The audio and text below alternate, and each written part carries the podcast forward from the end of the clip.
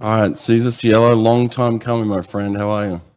I'm good, Brad, and thanks for the invitation. Yeah, I believe a lot of people wanted to see this, hear this, and I, I hope we, we can get some nice stories and uh, make this episode, you know, historic.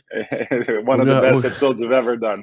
this this will be incredible, man. I've been waiting for this for a long time, and it, look, to be honest, there's been a lot of screaming from people in Brazil, like, "Come on, get cesar on, get Cesar," and I and I hear you, okay, but timing is everything, and uh, I think I think the timing here is perfect, right? Like uh, I've said this publicly, and I said it to you as well a couple of days ago. Like I think the world record that we created together in Rome is is part of our story, part of our legacy, your legacy, and obviously it was broken, uh, you know, a few days ago by David Popovici, and uh, and I had um, you know a range of emotions, which I'm sure you had, and I think that these emotions connected us again. And I can I'll explain my emotions first, and then you you can maybe say yours. But like my emotions were this, and there's been a situation over many years where I've defended this world record, right? Like I knew the work you did. I was there. I saw it. I saw your talent. I saw your work ethic. I saw your mindset. And people wanted to rip that apart and just put it in a box and say, he cheated. It was a suit world record. You know, he had a suit. And that's the only reason why he did that. And for many, many years, I was angry about that. I was defended it and I was pissed off. And you know like i would i would attack people like you know whatever whatever you know and and and then you know a few years later i'm like all right I, I just want this thing to go now like we've had it a good period of time it was it was worthwhile it was it was fun and and it got to a point where people started to get close you know caleb dressel uh, kyle chalmers you know um, uh, all sorts of different people started to get close and i started to want it to go eventually. Like, okay, let's go.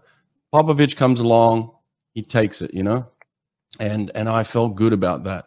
And then I told you a couple hours later, I had this feeling of sadness, like deep sadness for this for this record, because again, I came back to I knew the work that you did, I knew the mindset you had, I knew the the the time you put into this and the the value of the work that you did. And and now in history that's gone but in but in our minds it's still there. So uh, so I reached out to you and and and so w- what was your feeling on on this world record? Well, I think you you, you explained it very well, Brett. I mean, it got to a point where, man, 13 years is a lot of time. Mm. It's like when I broke the record, Popovici was four. Mm. so uh, thinking in this way is, is kind of crazy because like you don't expect a world record to to last that long i mean and it gets to a point where like you you get very attached to it mm. so i one of my deepest desires in swimming was to break a world record even if it lasted for one heat like if i if i broke the record in my heat and then the next heat broke it again i was like okay for two minutes in my life i was the best in history mm. Like on the in that race. I mean that specific race, and, and, and that's something that I always wanted to have in, in, in my career. And then, like you said, a lot of people came along. Like if you go even uh, back, like to the James Magnussen mm. era, like we like he went 47-10. So we had Magnussen, which for me, I mean, uh, I believe Magnussen was. I mean, if I had to put a final, like if I was the coach and choose like one of mm. the best hundred freestylers of all time, if I was a coach, I think I would choose Magnussen. Man, I've never said that to anyone, and now it's public. But I, man, I just love his style of swimming, the hundred freestyle, his technique, and uh, he he went 47-10. Then mm. we had McEvoy going 47.04. Mm. Then you have Dressel, you have Chalmers, you have Popovici, you have Kolesnikov went 47 mm. 11. Mm. So it's almost like building a final of people that could break it. Like you have almost like an entire final with the capability the capability of breaking the world record. I knew it was coming. Mm. I just didn't know it was going to last that long and because it lasts that long I was like, ah oh, man, it's tougher than I thought. When I saw Popovici break, I was like, it's a, it's weird because it's not like you lost a race Mm. But at the same time, it's like, man, like it was something that was there for so long and it's not anymore. Like it, mm. it's just like you feel like a little piece in your life. Mm. But I knew it was coming since Dressel started, like especially his times in Budapest in 2017 and Chalmers kept going too. And I was like, man, those two are gonna. I mean, I'm not talking about somebody breaking it. I think those two are gonna break it. And then more people came along, and then Popovici now came along, and it was like, it, it's gonna happen. But it gets to a point where just like, I don't think it's gonna happen because people are trying, they're not doing it. But but it's uh, it's like it's crazy, man. I mean, my feeling was that like everything that we've done, we we've done our you know our part. We left mm. you know everything we had in the pool during those years, and uh, every time you know people are gonna go back and talk about that generation, they're gonna have to talk about that world record, and and that's that's what I what I take of it because like I like tennis a lot, and I see like the '90s. You have to talk about Andre Agassi. You have to talk about Pete Sampras mm-hmm. and Jimmy Connors, and now you know, we're going to talk about Dressel, Popovici, but if you go back, you're going to have to talk about Alain Bernard, about mm. Cesar Cielo, and and this is what I, you know, what I like most about it. Like I, I wanted to leave like a mark in my generation, and people like to say get upset about the the suits and all, but it's like they have to blame somebody. But the truth is, it's not like we were doing something that nobody else was. Like right, it's not right. like I was racing naked people in the final. Yeah. So and if we go back, like we didn't have the ramps on the block too. Like so yeah, now we yeah. have you have different starting blocks. Mm-hmm, Everything mm-hmm. starts to evolve, and it's not easy. I mean, I'm not gonna say like when I saw the record was gone, I was like thrilled. Like for me personally, I was like, uh, it's it's mixed because like I didn't lose a race, but like I lost something. Mm-hmm, but mm-hmm. for swimming, man, I mean, I, you just gotta be happy. I mean, this is part of the sport, and there's a new generation coming, and like like I worked hard for my record. I'm sure Popovici Popovici did everything he could, and yeah. I mean nobody just you know gets a result like this out of luck. He worked for it, and he yeah. deserves it. He earned it. So yeah. you know, long live the new hundred freestyle king, and I hope it stays for another you know two, three, four, five years. But maybe he will break it again, and maybe he'll go forty-five nine. I don't know. It's it's the future, man, and we we got to be happy, you know, looking to that side. Damn, you you gave me chills when you said "Long live the new hundred freestyle king." Man, I got chills there because it's, it's kind of like passing on of of the the crown. You know, like I love that analogy. You know, that there's a new king and and the old king is passing it on. You know, and um, I love how you went through the history there. I didn't do it justice the way you did, man. I kind of skipped over so many people and and for you to say Magnussen uh, is, is, one of the best, I, it's hard to disagree with that. Like when you watch Magnussen, you were like, "Wow, this guy's special," you know. And um, and, and he's he's certainly an incredible athlete. He he had some gifts, very much like Popovici. So um, I mean, just we'll, we'll, touch on this real quick, and then we'll move back into kind of the history of of you and I because I think there's so much detail here, but I don't want to rush anything either. So, but in, in terms of first impressions of Popovici when did when did you first see him come onto the scene, and and what what are your impressions now? Well, I think uh, well the first time was when he started to to swim 47 mm-hmm. and he was still 16 years old and yeah. I was like oh this is just mm-hmm. I mean this is like there there's there are times in our lives Brad where you just like you see something you don't understand and it's like the universe is is just like out of your reach. You're just like you're just yeah. like there's really something that I don't know about and mm-hmm. I can't explain, and it's it's happening. So yeah, like I, I don't know. Like yeah. when I was 16, I was swimming a 5100 freestyle. Mm. So like I saw 47, I was like, are we going to the to the era of 45 very quickly, or like what is happening? Like mm. so. I mean, his technique is is Absolutely. I mean, just outstanding. I mean, he he knows how to grab the water. You can tell from the underwater shots mm. that he has a different feel for for the water compared to the other swimmers, and uh, and he has so much room to improve. I mean, seeing his race, and you know how I am. Like I, I don't watch a race for fun. I watch a race to mm-hmm. analyze everything. Mm-hmm. And I, man, I there there are two or three points where he has like big, big rooms to improve. And uh, I mean, I, I like a 46 5 or a 46 3 or something. I think is within reach to like to for him to to for to swim at Paris 2024. Mm. And uh, it's fun, man. I mean, we're, we're looking at the the new king of the 100 freestyle, and it seems like he's not going going to go away. He's gonna give you know Dressel, Chalmers, Kolesnikov, all of those guys a hard time. Mm-hmm. And uh, technique wise, I mean, there's uh, we just got to learn from it. I, I mean, he's just uh, 17 years with with that technique is is something very special. I mean, we're, we're witnessing something very special. We are, man, and everything you said, everything. We're we're exactly. We felt the same way. We had the same thoughts. Like the first time I interviewed him, I, I said to him, "I thought you were on drugs when I first heard the time and the age and the." I, I hadn't seen him swim. You know, I actually said that to him. Um, I mean, I'm embarrassed to say it, but like the first thought you have is like, what is this? Like, what planet is this? No, there's no 16 year old can go 47 3. It's just stupid, you know? But then you see the tape, and the tape speaks for itself the underwater, the way he feels, the grab, all that.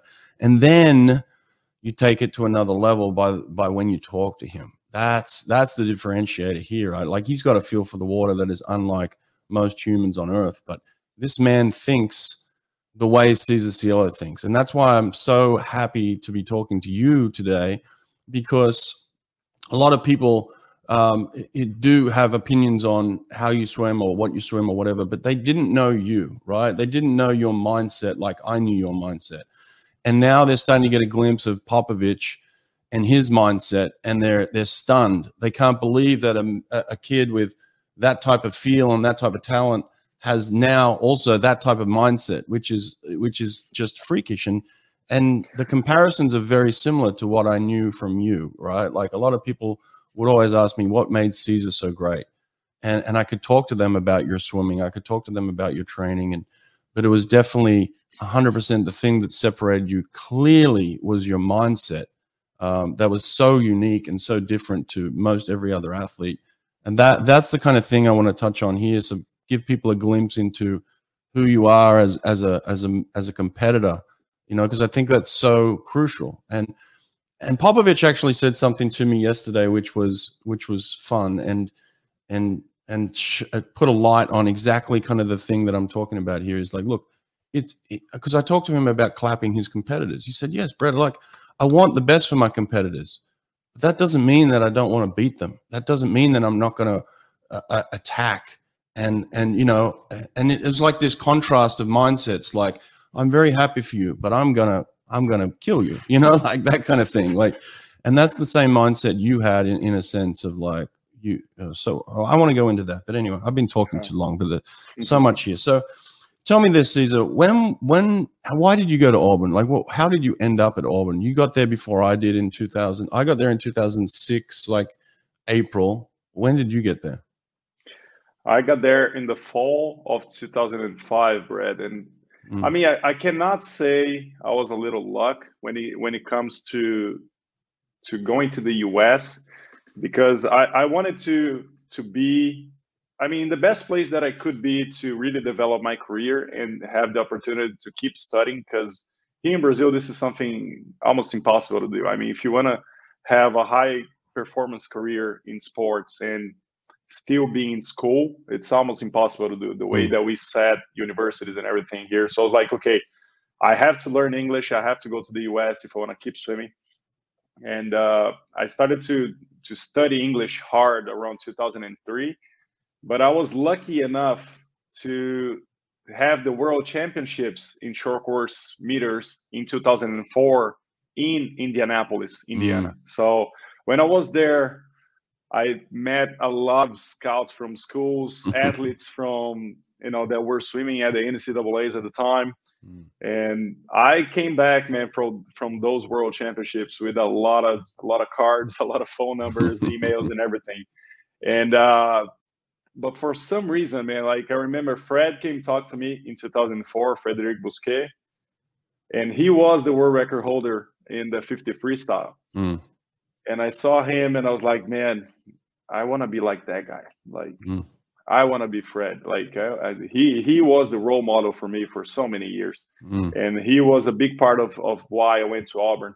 And the other part was talking to to Dave Durden at the time he was the assistant coach in Auburn, mm. Mm. and to David Marsh. I mean those those two guys, man. They, they for some reason I felt all the time I, I talked to them, I felt confident, I felt secure and I was like, you know, like there's something special here. Like, uh, mm-hmm. I don't know if they're that good in selling the school and everything in their program, but every time I talked to them, I was like, this is where I got to go. Like, this is, I, I, was talking to other schools at the same time, but every time with Auburn, I was like, I, already made my choice. Like, why am I keep talking to other schools and everything? Like, this is where I should go. And, and uh, you worked from the, from the, I mean, from the very beginning it wasn't oh, i'm not going to say everything was you know great all the time and everything worked all the time but yeah. like uh, looking at the bigger picture like it, it, like it pretty much just it was a, a, place where i developed really quickly and, and it worked for me i mean the, the environment was something that i always wanted to have here in brazil and i never had like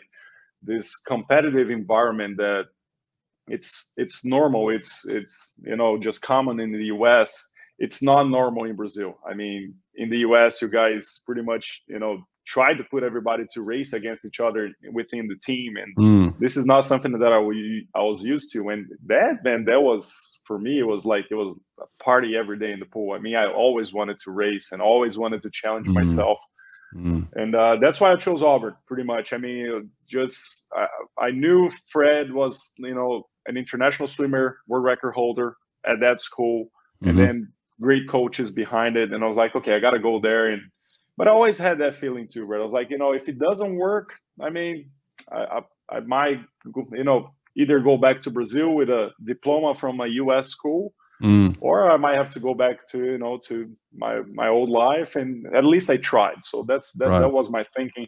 Like I cannot pass this opportunity, and and, and I just gotta go go there and see. But once I saw the environment, man, I was like, this is this is what I was looking for my entire life, like a place where I was, you know, challenged every time, like where mm. you know, calling you know your teammates to to race or you know, just asking for them to raise the level of standards, which was something you know I always wanted to do, like just right, right, just bringing people to the level of standards I believed and like seeing people actually you know just buying that idea and actually getting in. And I was like man I, I see more people like like I am, and so I was in a place where, you know, we had to we had to compete, we had to to do well, and the levels of standard was was something that I always wanted, and that's a once you came in 2006, it just became even bigger. I mean, I just I was I felt I felt like I was more adapt to the US, to the school and everything. Like a year after I started, and once I came in, I was like, I'm ready. Like I know how to live here. I, I know how to do my thing and it came with the same intensity. And I think that's why you, worked so well. I mean, I, when it comes to, to swim, I mean, any professional sport, I mean, not professional, but any competitive sports, we're talking about level of standards. I mean, yeah, that's, yeah. that, that was my belief the whole time. You know how I was like, I, I never wanted yeah. to finish a workout being excellent. I was like, excellent is not good enough. You got to be extraordinary. Like mm-hmm. I, I'm not leaving the pool until I reach the level I believe is extraordinary. And to be honest, I this this is how I feel. This is how I feel like my entire career, and this is how I still feel about like, for an example, like a final of the World Championships or the Olympics. I see a lot of exceptional guys, but maybe one or two were extraordinary. Yeah. So, and when it comes to that final, like I don't see people with different tools. Like there's no more talented swimmer. There's no more swimmer in a better shape than the other. Or oh my god, that swimmer is more disciplined. I was like, when it comes to that final, I was like, this is the difference between how you build your result. Because everybody's good, everybody's in shape, everybody's ready. Why are you gonna be the guy by your side if if he's as good as you are? So that was my mentality in Auburn every day. I was like, to be like myself in the final. Like I gotta imagine there are seven guys like I am in the final. How I'm gonna be those, those other seven guys? It's not about you know training hard and being disciplined. I was like, no, I gotta bring something more to the table. And uh, well, you know more, you know better than everybody else. I was every day at Auburn. It's not it gets to a point where it's tough to keep up, you know, with that environment and that intensity. But you know, I always believe that the process that you put in every day, the habits, you know, you really invest yourself in are the difference maker for for that special mm. moment. It's fun. It's interesting you say that, right? Like the the difference between exceptional and extraordinary, and and this is a very um, important um, distinction that people need to understand about you, right? And and this is a, a very clear indicator to me of what separated you. And and and as you were saying this, it reminded me of a time where I tried to inspire you once as your coach, and I would always like send you things and you know put quotes together or whatever, like or or send you a picture. And I remember I sent you a picture once. I'm not exactly sure when it was. I just remember the the moment. I sent you a picture of a soccer player once, and I, in my mind, he was uh, an exceptional uh, an extraordinary soccer player, like one of the world's best soccer players. So I, I used this photo. I don't know if you remember this, but I used this photo and I sent it to you. And I'm like, be like him. And you were like, Brett, this guy sucks. Uh, why would I want to be like him? And in my mind, like I said, in my mind, he's one of the best soccer players in the world. And you're like, no, if I want to be like anyone, and then you sent me, I think it was like Messi back or Ronaldo or something like that. You're like, if, if I'm going to be like anyone, I'm going to be like them. And it was like you always did that and that's that's what people don't fully understand about you in, in swimming is like when you looked at your competition most people looked at your competition as um, exceptional competition you were looking at the extraordinary you were looking at the one or two people that were on your level that you could compete with and and that's the standard you you always kept yourself to you know most people would say oh wow there's 10 people here that can win this race you were like no there's not there's like one or two people that can win this race. That's it. Like you would discount everybody else. Um, you, do you remember that? Yeah. I mean, it's not like I, I want to underestimate the competition, but like when right, it comes to right. those uh, to those spots, I mean, like you know, like those times, like finals of the World Championships, you you have an idea who you know who has the advantage a little bit, like it, because you know everybody's is very good everybody's exceptional but like you see if there there's a reason you see for an example like chad le clos in the 200 butterfly and it was just like yeah he's there i mean mm-hmm. there's a reason where now we see milak and it's just like yep i mean everybody's very good everybody's exceptional but yeah that guy he's like he's just playing on a different dimension mm-hmm. you know like mm-hmm. even though everybody's good he finds a way he, like he has a different gear Mm. almost mm. and I, I, feel like every human being has this this ability to see that but most of us are not like very comfortable talking about it because it feels like we're underestimating the competition and, and sometimes we actually are but when it comes to that's what i always said to you and to everybody man when it mm. comes to competitive sports you got to be honest with what's happening with with your thoughts too i mean don't fight your thoughts i mean you, instinct is something very important for for for for a swimmer or for any competitive athlete.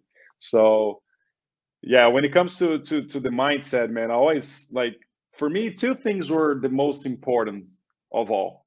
One was the level of standards. I mean, I I, I never I was like I'm never backing this this down. Like I, like I'm looking for the extraordinary.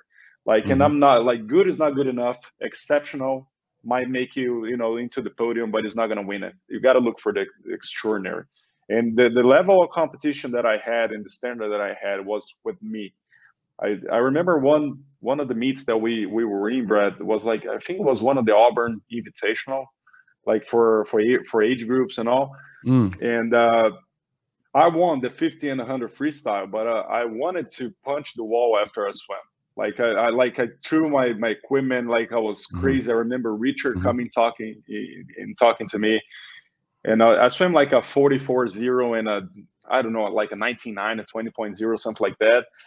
And I was like, no, like and I remember Richard was like, man, like I understand what you, what you're doing, but please like just keep it down because mm. like you just beat everybody. So you you're you're gonna make everybody feel right. so much worse than they already are feeling. But I was like, right. man, like I'm not here to compete against them. Like I'm here to to reach my hundred and one right. my one hundred one percent. Like a hundred percent is not enough.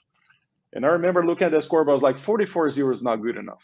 Like I don't care if I won. Like I, I have to go back to my house. I have to look myself in the mirror, and I'm not happy. Okay, I, I'm gonna look at the mirror, and there's a guy that is not swimming well right now. It's not living to the to the full potential that he he's he can do.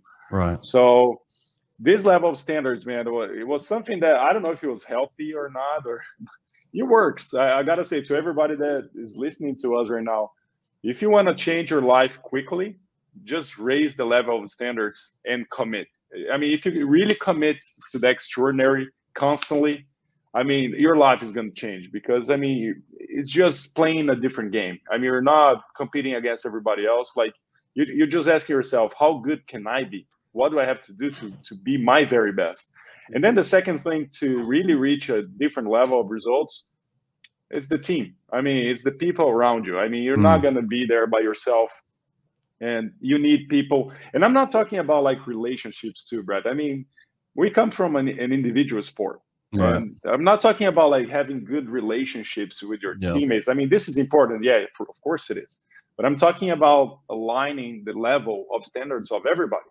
Right. Because it's so much easier man to surround ourselves with people with lower expectations. And for me that's that explains why the us is so successful in sports because everybody has the level of standards in the extraordinary, at least in the exceptional.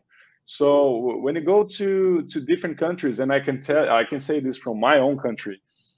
I mean, it's hard to have a team that you know it, it's gonna motivate you and it's gonna you know push you hard to really go for the extraordinary.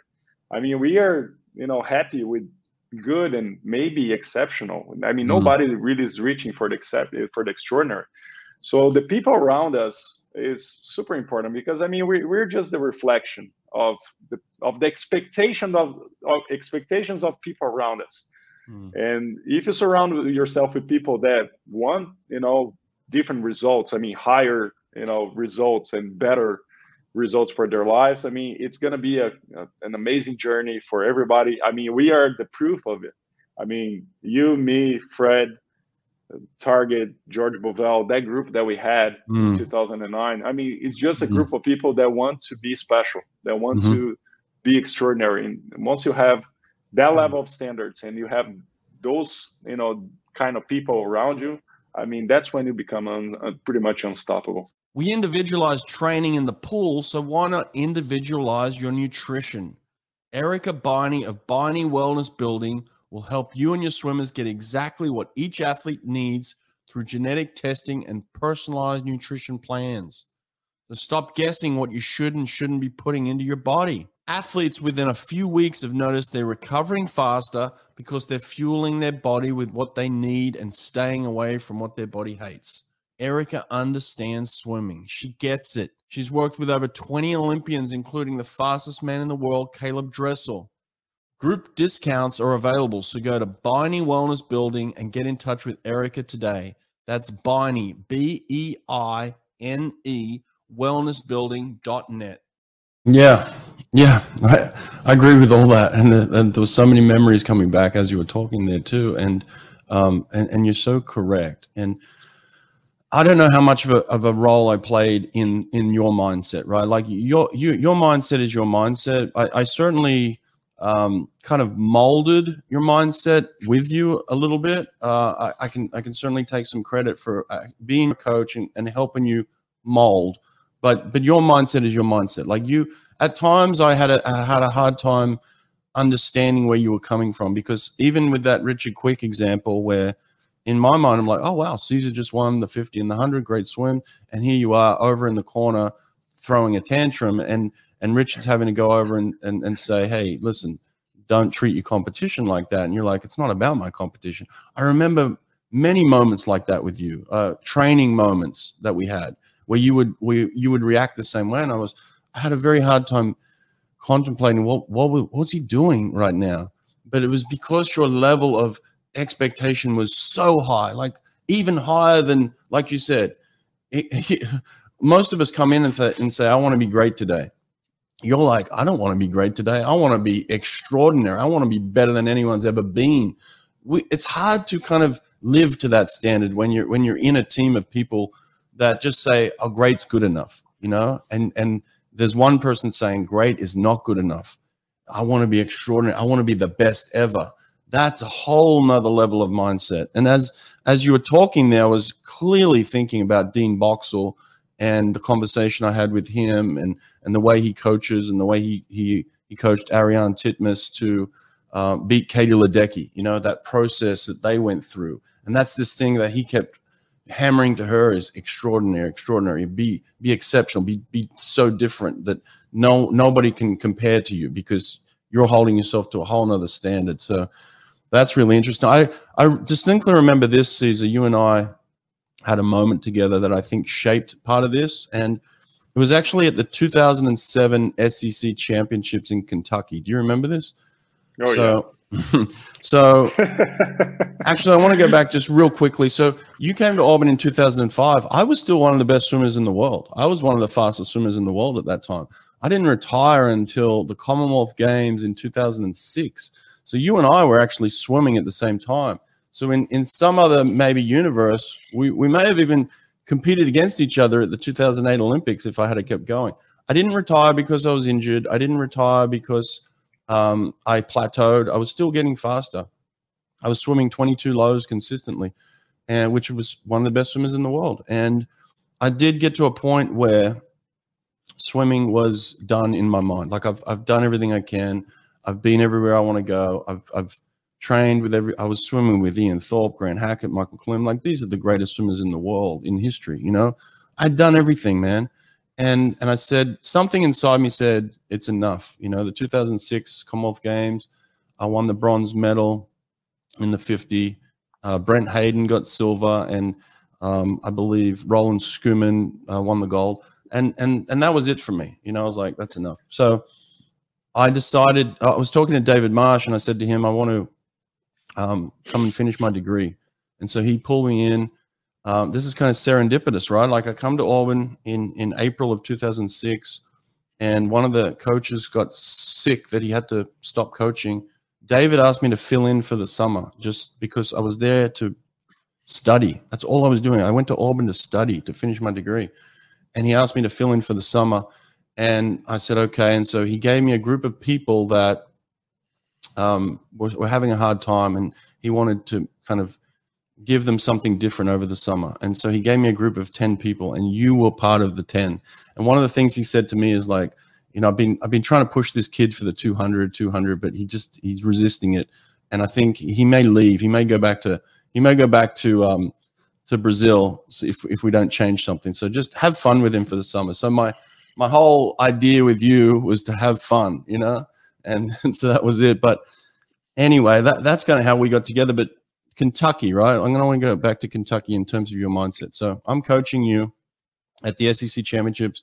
I remember David gave you a workout before the meet started, like, and everyone else kind of did a, a meet warm up, and you specifically had a workout, like a like a 6K, maybe 7K workout, like real hard stuff. And you were pissed. You're like, I'm at the SEC championships, blah blah blah, and you were like really upset about it we go back to the hotel later, and, and David came to me and said, "Listen, go, go and talk to Cesar. I'm, I'm worried about his mindset, kind of thing, because you were you were like really angry with the fact that David had done this to you, and and you were there to compete. And I remember walking into your hotel room, and you and I had a conversation. I said, I said this. I said, we're not here to compete against people. You're here to be the best that you can be at the end of the season, which means breaking NCAA records, being faster than any humans ever swum in history. Like we were, we were thinking beyond the SECs, and I think at that point in time, you were thinking internally of like where you are right now. I remember you and I had this very specific conversation. I said to you, swim to your level, swim to to be the best that you can be. You're not you're not here to compete against it. You're so much better than everybody else. And that wasn't that wasn't me talking down to your competition again. It was me telling you to swim at the level that you're capable of because you're so much you were just so much better than everybody else. You were at the at the SEC championships. There was nobody that could compete at your level, and and I clearly remember that conversation. Um, so I don't know. Well, what's what's your thoughts on that? It's interesting, brother. You, you, were talking, and then you took me back to, to that hotel room, man. It's uh, I was pissed. I mean, I was. I mean, like like you were saying, man. I, I mean, this is a conversation between you know two friends, uh, former you know swimmer, former coach that yeah. have had you know have had the greatest success that the mm. sport mm. can offer. I mean, we mm-hmm. reached everything, so we we, we don't want to you know talk down to anybody or be arrogant or here mm-hmm. here or anything but uh, we, we want to give the reality this is how we we work in the backstage i mean mm-hmm. this is how we do i mean if you want to uh, reach you know the gold medal at the world championships at the olympic medal at the olympic games you're you're not going to be talking to your coach about you know you know let's try our best and mm-hmm. let's see you know let's uh, hopefully it's going to work i mean this is not the, the talk of an olympic champion mm-hmm. and you knew what I wanted to do, and, and like I was saying, man, like the environment in, Auburn was probably the first time that I felt like I was kind of understood, and the first time that I was inspired to keep, you know, expressing and approaching and that that crazy mindset that I had because I remember in Brazil, man, like when I lost a race, it wasn't very much different than you saw in Auburn mm. or at the World Championships. but like uh, I remember like throwing my stuff away and like you know punching the wall and some stuff like that. Like some you know this stupid kid you know that mm. just having a hard time. But in here, all the time, what I heard was you got to learn how to lose. And I was, I was like, I don't want to be a loser. Why, why do I have to learn how to lose? Like, if you want to be a loser, that's your choice. That's not mine. Like, mm. I'm not I'm not doing that. Like you got to learn how to lose. Like what does that mean? Like no, this is like and that almost like well that pretty much made me lose respect to you know to a lot of people. Like uh, mm-hmm. like when I heard that I was like man like I'm like you're out of my life. Like mm-hmm. you, you don't understand the level I'm playing and what I'm trying to do. Like just for any like another example, bro, like the the the bronze medal in the hundred in Beijing, like it's mm-hmm. a great example of like the the level of standards that we were playing because man, that result is one of probably the one that I like the most, even more mm-hmm. than the 50. That mm-hmm. 100 is so special to me. And it's a bronze medal. So like the level of standards that we were talking about, it's it's made, you know, it, it has to be designed and built by you for you, for your career, for your life. Like you're not gonna compete against other people. I mean, they're references. That's how I saw my competition. Like you're here to give me a reference of how good I am but mm-hmm. I'm searching for my 100%. Right. And at that at that competition in Kentucky, man, and some of the competitions before, like I remember, I, I swam a 50 freestyle at the at the very first year in 2006. You, you were still not there, and I remember I left the 53 at the NCAA's. I was I was lane four. I qualified first for the final, but I messed up the final. So I think I think I finished fifth or sixth, and like I was in the stands, man, and I, I was like I was, you know, like I was pissed with myself. Like I was mad with myself, and I was like, man, this is like worse than losing. It's not swimming well. This is what mm. made me crazy all the time. Like I, I, was not worried about losing. I was worrying about not just leaving my 100% at the pool. That's what got me crazy, and that's what mm. haunted me for so for so long and all the time in swimming. Because I was like, if I leave my 100% of the pool, I don't care if it's a fourth place, if it's a third place, like that's my 100%. Like mm-hmm. I, I, can live with that. And uh, I started kind of crying a little bit, like in the stands in 2006, but be, like out of anger. Like I was mad after that 53. And I remember Marsh like came talk to me and he didn't see. I was I was like I had tears in my eyes and all. And I remember he saw it and he kind of got surprised and he was like, "Man, we gotta build that fire more. Like we mm-hmm. we gotta keep pushing you more. Like this is like that's that the fighter spirit that you have. Like i'm gonna if you let me like i'm gonna push you harder than ever before. And i was like that was the first time i i had someone that kind of understood and not only understood but was like okay let's make this you know your you know some a quality for you to become better and, and not a weaknesses and not a weakness because like this is something special. Like if you if you can have that that crazy fighter spirit inside of you let's work on it. And when you came along, like we started working together, you knew I never wanted to do the 200 was way too painful all the time. Mm-hmm. And I remember that that day that you were describing in Kentucky. I mean, man, we were doing like three, four hundreds kick. best average. I was like, I'm doing the 100 freestyle in 30 minutes. Like, what mm-hmm. are, what are we doing here? And mm-hmm. I remember looking at you and it's like like making like you know faces, and you're just like, he's the head coach, man. I'm not doing anything here. Mm-hmm. And I was like, yeah. like, what is happening? Like, I've never done this before. And he took me out of the 200 medley relay too. I don't know, like, well, what he was trying to do at the time. Like, I still have some questions in my mind. I was like, why did he take me out of the two of the 200 medley relay? Like, it cost me a gold medal, and I mean, I'm the 50 freestyler here.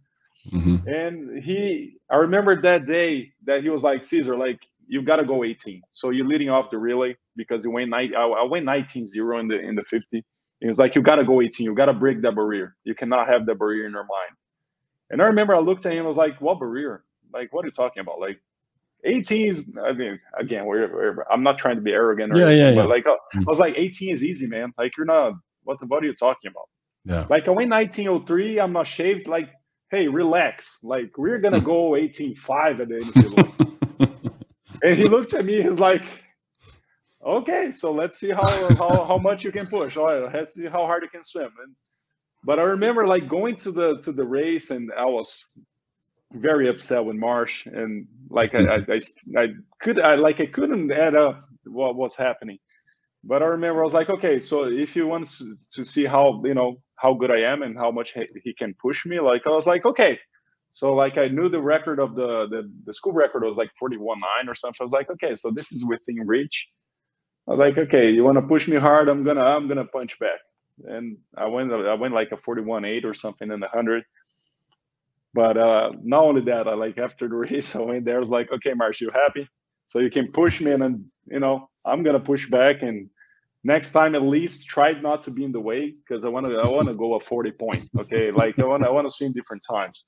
And then, I mean, we always had those crazy talks in Auburn, mm. man. You you knew how it was. And it was fun to have you like understanding the process that I had because in the end, I think that that was the the most beneficial part of of of you, David Marsh, and Auburn.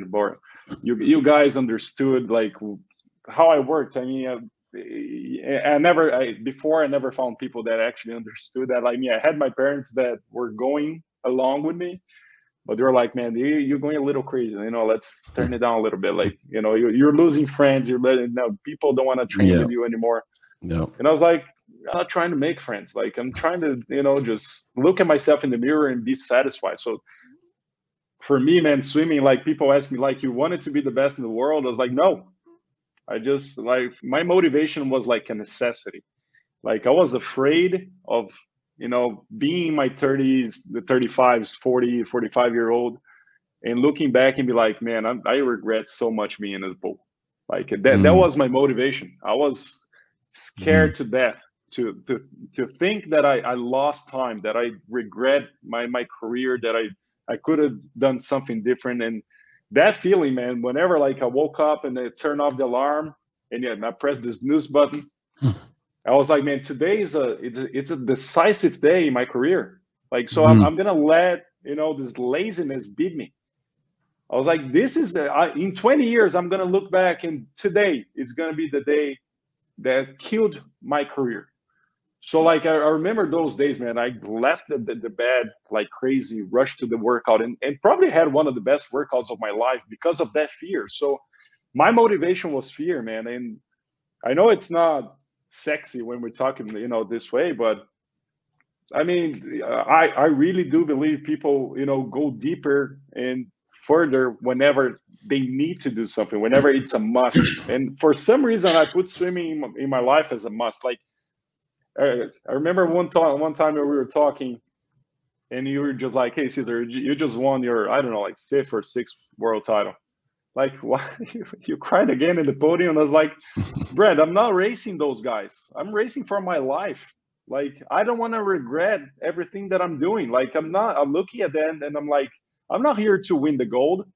I'm here to win my life back. Like, I'm gonna look back, you know, from 20 years from now and i want to be uh, just want to make sure that you know i'm satisfied i left everything that i had and that was the you know it, it always started with you guys understanding that that mindset and playing with it because uh, like you know giving crazy warm ups for me and and just putting me in different races and being like, hey, just go there and see how you can do. I mean, now we want you to compete. I mean, just bring your you know crazy warrior and see what you can do in that hundred backstroke in that hundred butterfly.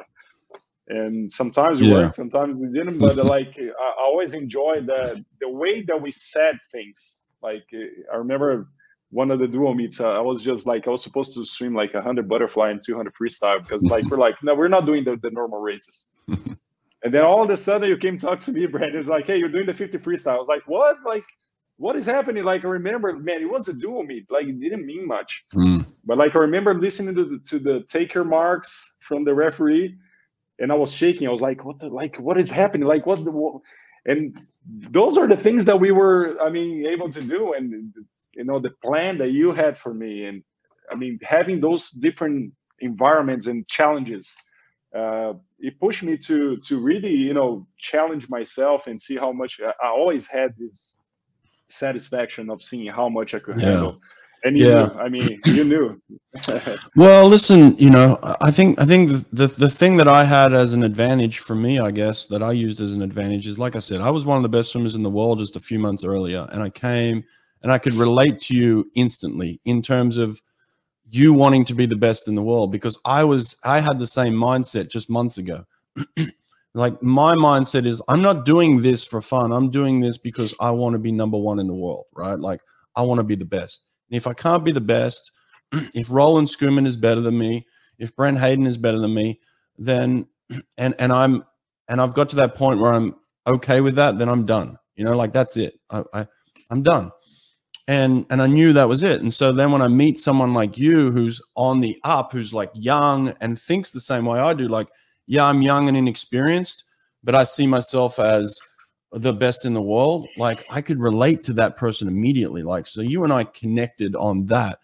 The thing that I love David Marsh for is he was a master manipulator, right? Like he could he could take what you were giving and what you were what you were saying, and he could figure out how to manipulate to get that kind of motivation out of you like okay david you, you want to try me all right watch this you know that's the stuff that david did so well he knew you you know like he he, he could take a personality and say okay watch me press this button. Boom he pressed the button and get exactly what he wanted no, he was a master at that. What i was a master at is understanding you and your and your willingness to want to be the best and and how to get there. I knew that too so because i i was doing it myself. So it wasn't very difficult right?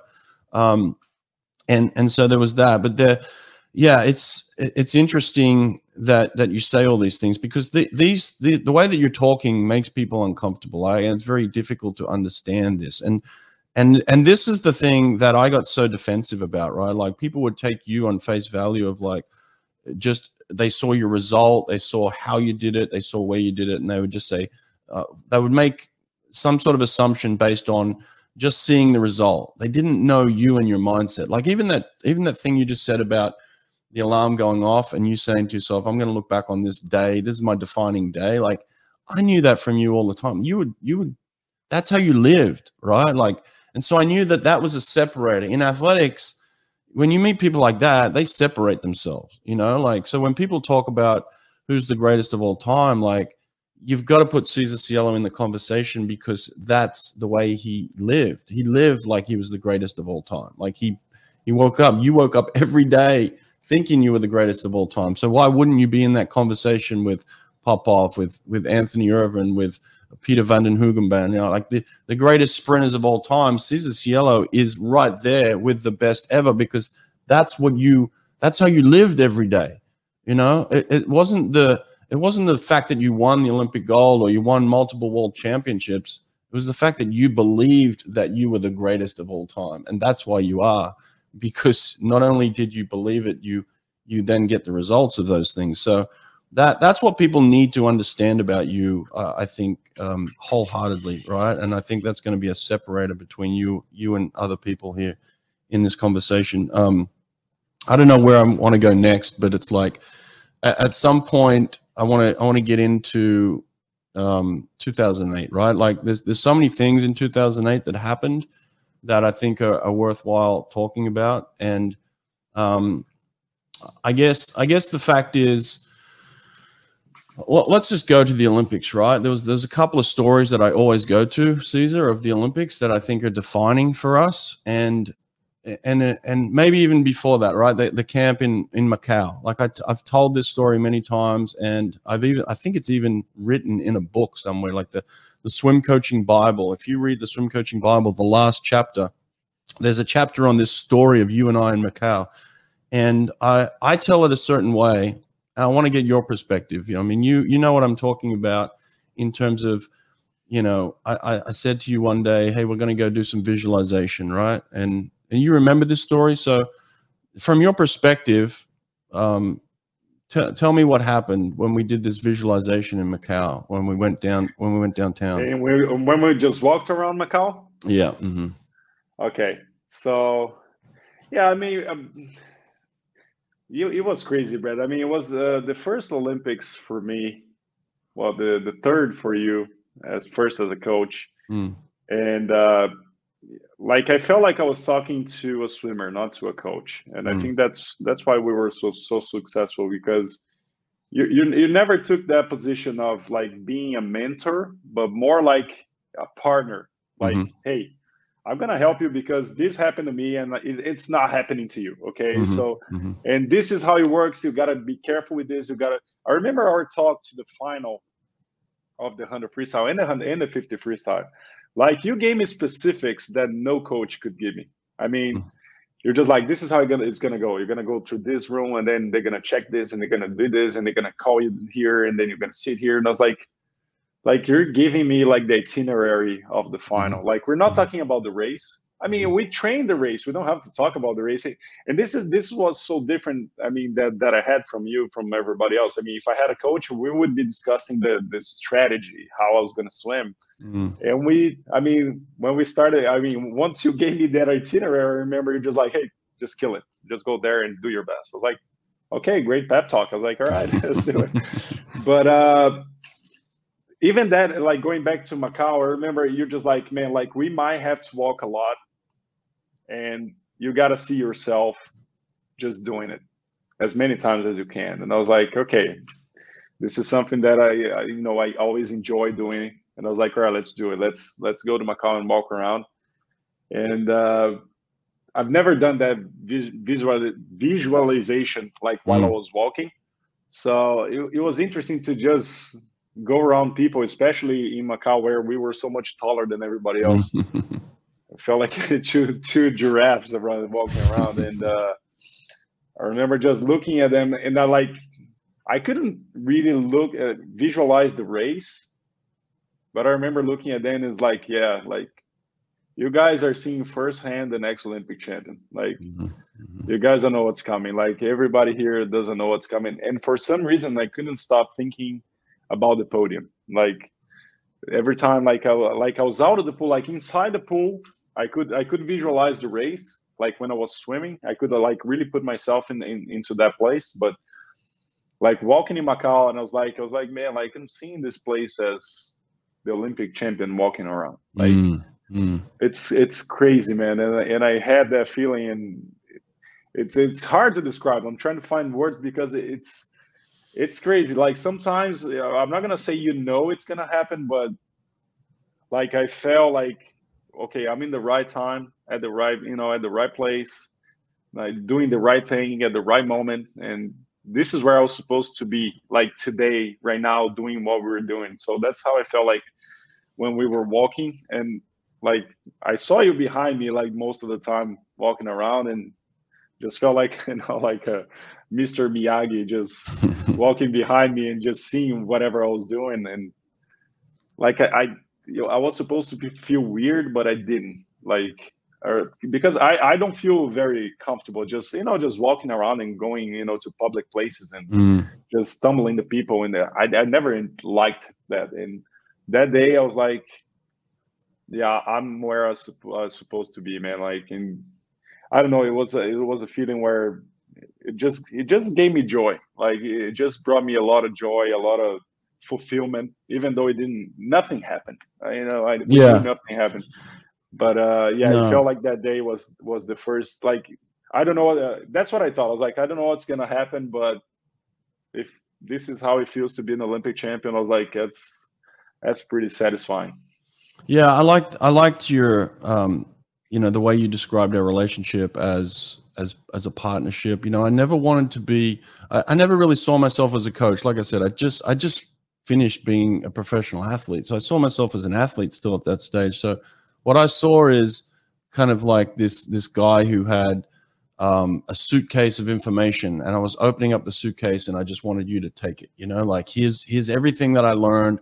And like you said, I made mistakes. I did some things well, but I've, I've got a blueprint. Like I figured this thing out. Like I've been to a couple of Olympics now. I've been around the best, you know, like you, you go to a few Olympics with Ian Thorpe, you're going to learn some things, you know what I mean? So it's like, I had this toolbox of, of like really valuable information that I was like, okay, I got this superstar swimmer who's young, who's talented, who who's hungry, and yet he's never been to his first Olympics, and and I don't want to go there and and and say, well, we learned something. Like I want to go there and win because that's what you want to do. You want to go there to win.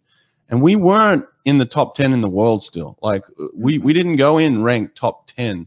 I think we were top I think we were top 15, but we certainly were not top 10, right? So you weren't you weren't being considered as a as a possible winner or even a medalist. Like you were you were considered as a as a hopeful finalist in your first Olympics, and that wasn't our mentality. Everyone else's mentality was that, uh, you know, oh Cesar's going to be great.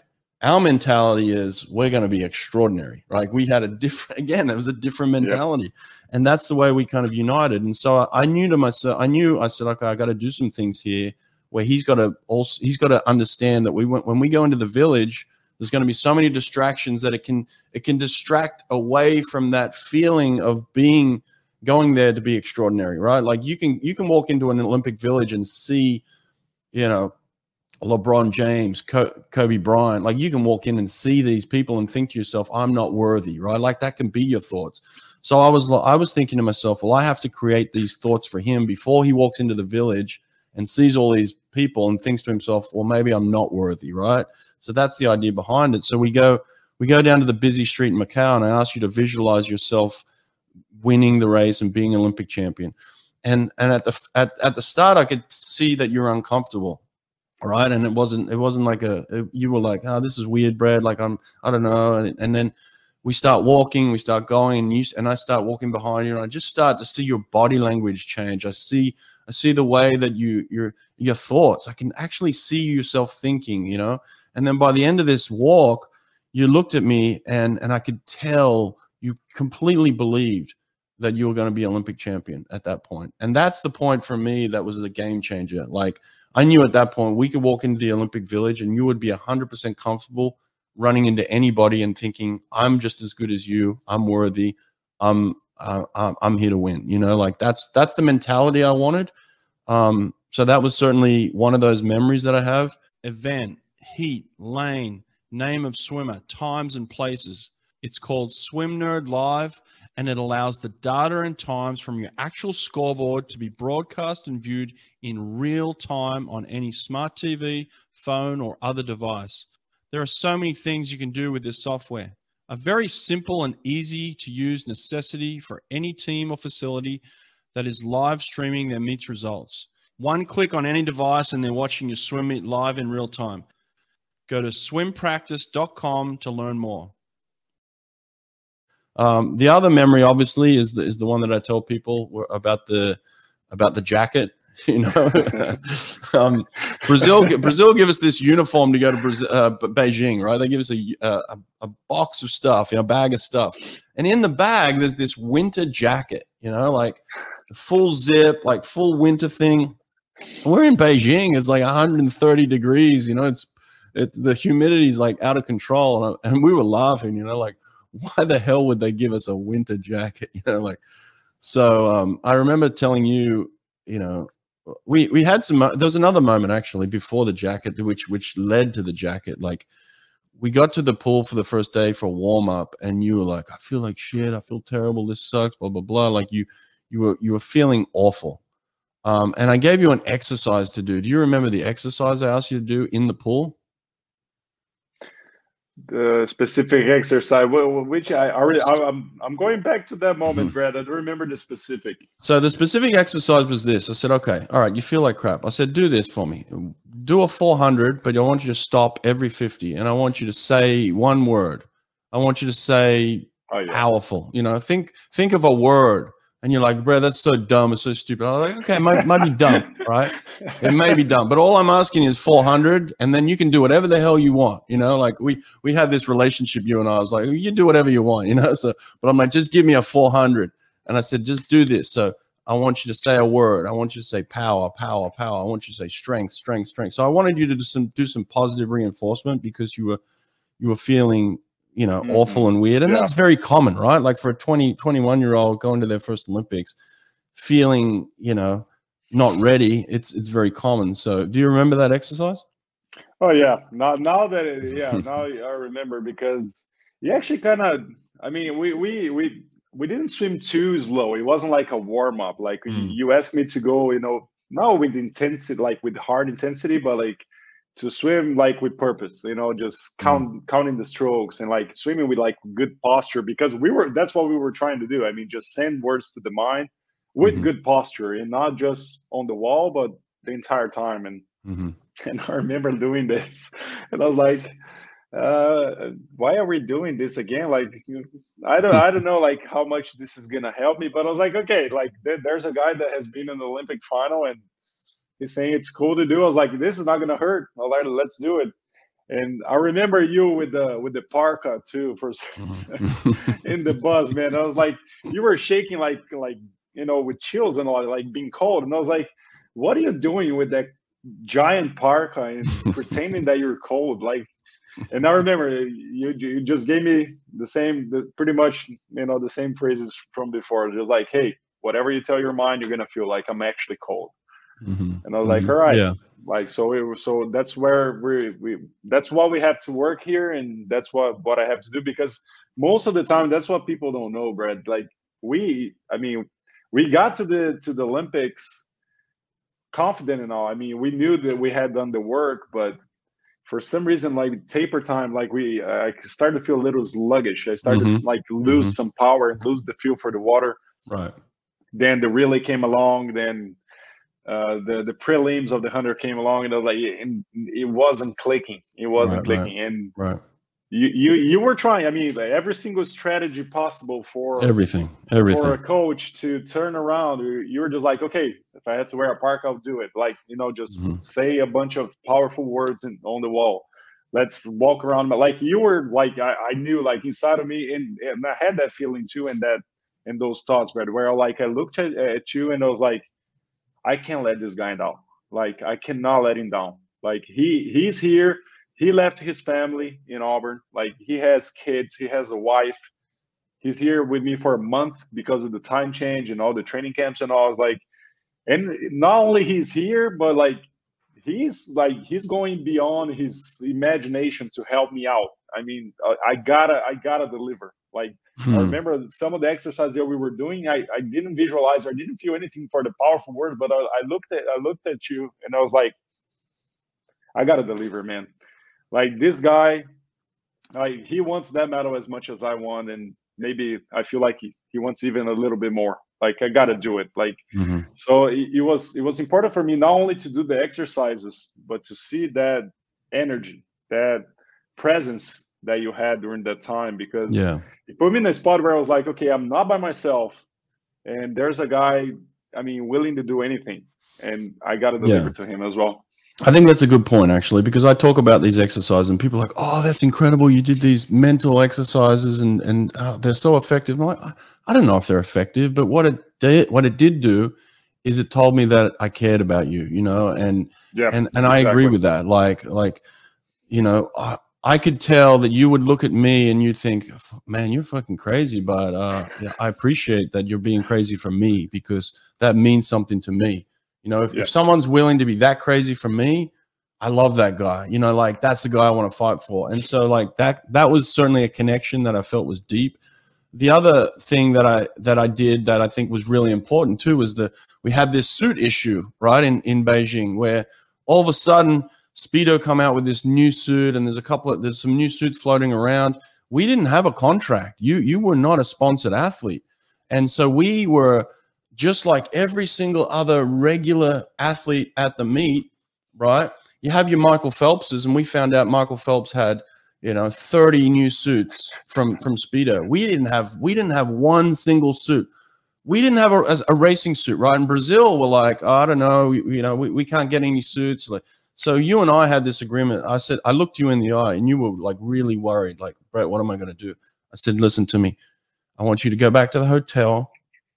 This almost makes like makes me cry, you know, like, like I want you to go back to the, the, the, the, you know, um, the room. And I said, in, in, in two hours from now, I'm going to come in and I'm going to have a suit for you, no matter what, you know? And I was like, you forget it. Like, do not think about it one more second my job is to get the suit your job is to relax you know? And like that's the kind of commitment i think helped us that that that i like always remember like people people say to me like oh how, how are you and cesar? You know like how's your relationship? I'm like our relationship? Like i don't have to talk to cesar for 20 more years. Our relationship is good man because i would kill for that guy. You know like he knows it. I know it. He would do the same for me. I would do the same for him. Like it doesn't have to be perfect, right? Like we don't have to be on the phone every day, but like that guy knows what I did for him and what I would do for him, and I know what he did for me. In return, you looked at me and said, "Hey, I don't I feel like crap right now, but I can't fail this guy." Like that's who says that? Like people don't say that about their coach, you know? So like we had a bond. And so I remember I remember waiting in line for this suit for hours and I'm like, I can't go back empty-handed. Cesar will think I'm a failure. You know, like I got to get this suit right. And and I remember fighting people. Like I, I remember Speedo saying, "Oh, sorry, we don't have any suits." I'm like, "Listen, listen, him, mothers, like you get me a fucking suit, or I'm gonna kill somebody." You know what I mean? Like I want this suit, damn it. So they give us one suit, and you swam that you swam with that one Speedo suit for the whole championship. And I remember thinking, like, you were like, Brett, what if it rips? What if it breaks? What if it, you know? And I remember we had to do the relay. Obviously, we had to do the the prelim, semis, and finals of the of the hundred. We had to do the prelim, semis, and finals of the fifty. So, like, by the time you won your Olympic gold in that same suit, you'd worn that suit, you know, seven or eight times. Like, it, it was a, an old suit at that point in time. Yeah. You won an Olympic gold in an old suit, and you're racing against people that are putting on brand new suits every time they compete. You know, People don't understand that fact either. Yeah. Right? Yeah, well, there's a pretty good investment for from Speedo, right? but uh, yeah, man, I appreciate everything that you said, and uh, I appreciate everything. I, am going to go back to the beginning of the interview where you know you, we were talking about being the mindset, extraordinary thing, and all. But I think now it's uh, it's becoming more clear to everybody that is listening, and even for us here, that it's all about the team.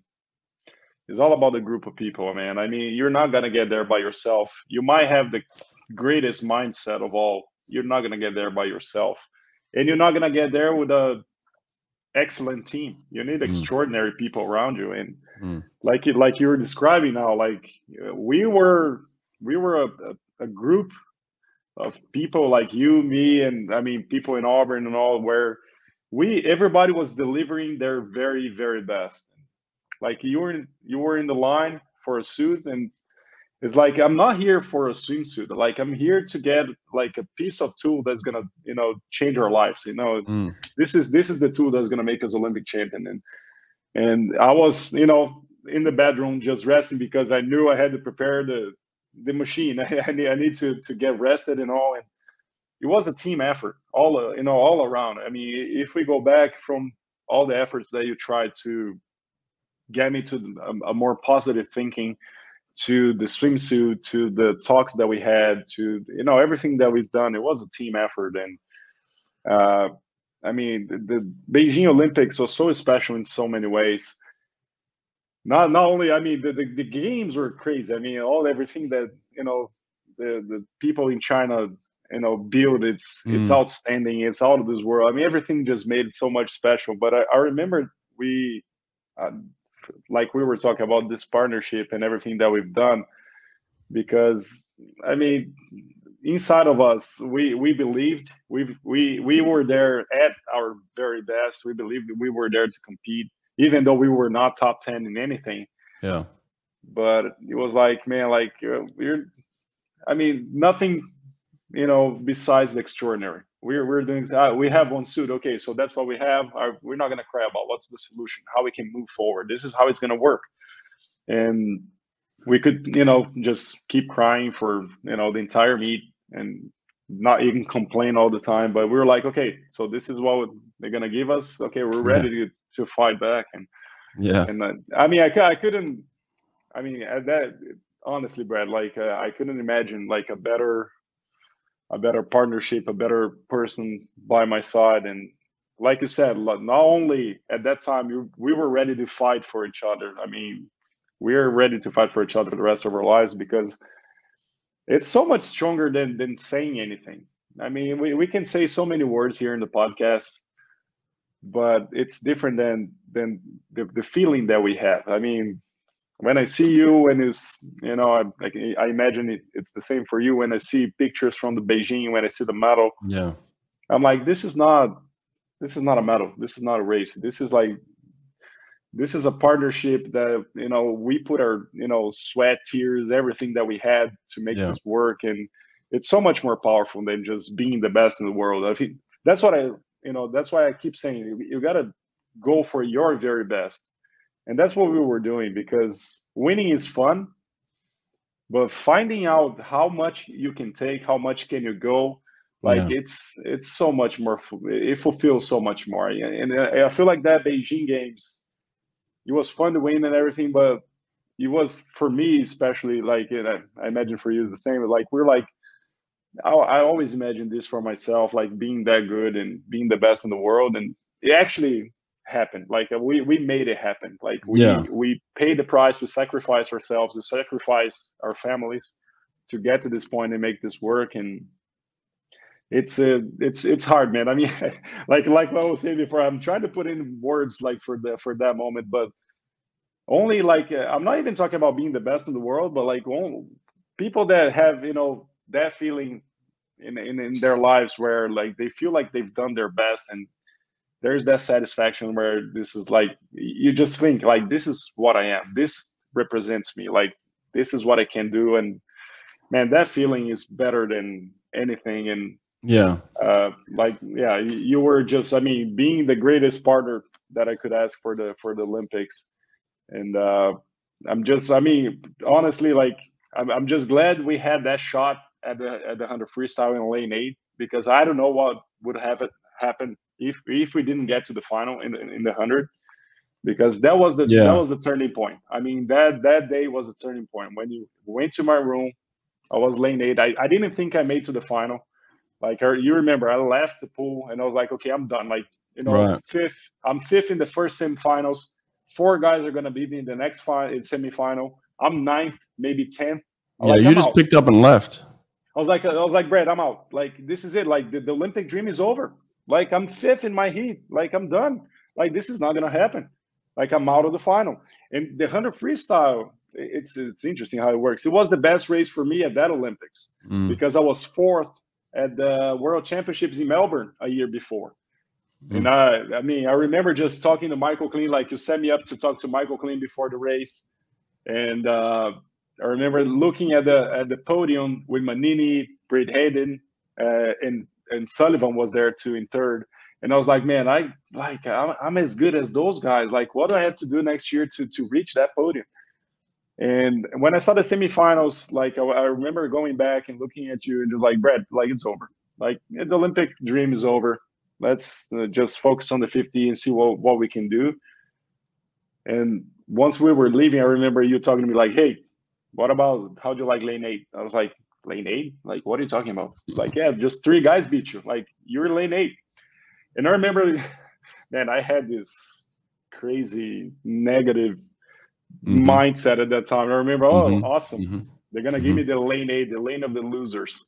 Yeah, awesome. you did. I remember you were so so negative and so. I, I was so happy to tell you, hey, you made the final. You're in lane eight, and and what I got back was like this this negativity, like like you were you know, like you were disgusted. And I was like, I was so like upset with with the way that you were responding. Yeah. Like, I remember I that was the it. first time during the entire time, Brad, that I saw you just like you were kind of sad or maybe a little disappointed with me. Because yeah. I was like, yeah, awesome, lane eight. I was like, the lane of the losers, the lane of the shame. Like, like what? What is this? Like, nobody wins from lane eight. And yeah. I remember you looking at me like, like, no, like this is not you. This is, I mean, just go back to your hotel, marinate in that yeah. negative mindset that you are right mm-hmm. now. Just, mm-hmm. I mean, enjoy, you know, the negatives, mm-hmm. and uh, you have you have an Olympic final tomorrow. I mean, just regroup, find a way to regroup and I remember the day after when we woke up, you went to my room. I was already awake. And I remember you threw me the the the jacket for the podium. Mm-hmm. And I was like, Brad, like, what what are you doing? Because it was funny, man. I had a dream that night that I that I got third, but I was like, I don't want to talk to anybody about it because I'm lane eight. Come on, I'm like I'm lane eight. Who gets a, a medal from lane eight? Nobody. and I and I dreamed I was I was third, and I was like, man, I like I dreamed I was third, and I woke up, I was like, what a dream, but I'm lane eight, man. This is never gonna happen. And I'm sitting there, you throw me the jacket, and it's like, hey, I'm taking the the podium clothes for you, and I was like. Why are you doing this? Like I'm lane eight, man. Let's wake up and wake up in a reality, like in a real world. Okay, this is not happening. And I remember like the, the turning point, man, it's funny how it works. Because like I also focus on that medal.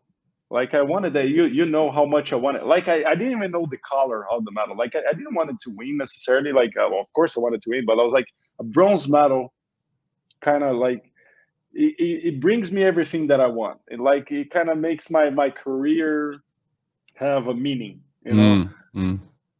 And uh, I remember when we were walking to the to breakfast, like I was like, man, like I'm tired of how I'm swimming. Like I'm tired. Like I swam the relay, I swam the prelims, I swam the semifinals. I swam badly. Like if I try the same routine, a fourth time is gonna be bad again.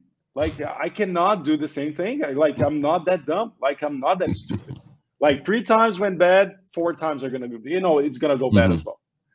I gotta change. And I remember that I, I started to do the warm up much different than I was doing before. I remember like I was doing like a like a longer swim, and you stopped me at the, war, the worm. I was like, "Hey, what are you doing?"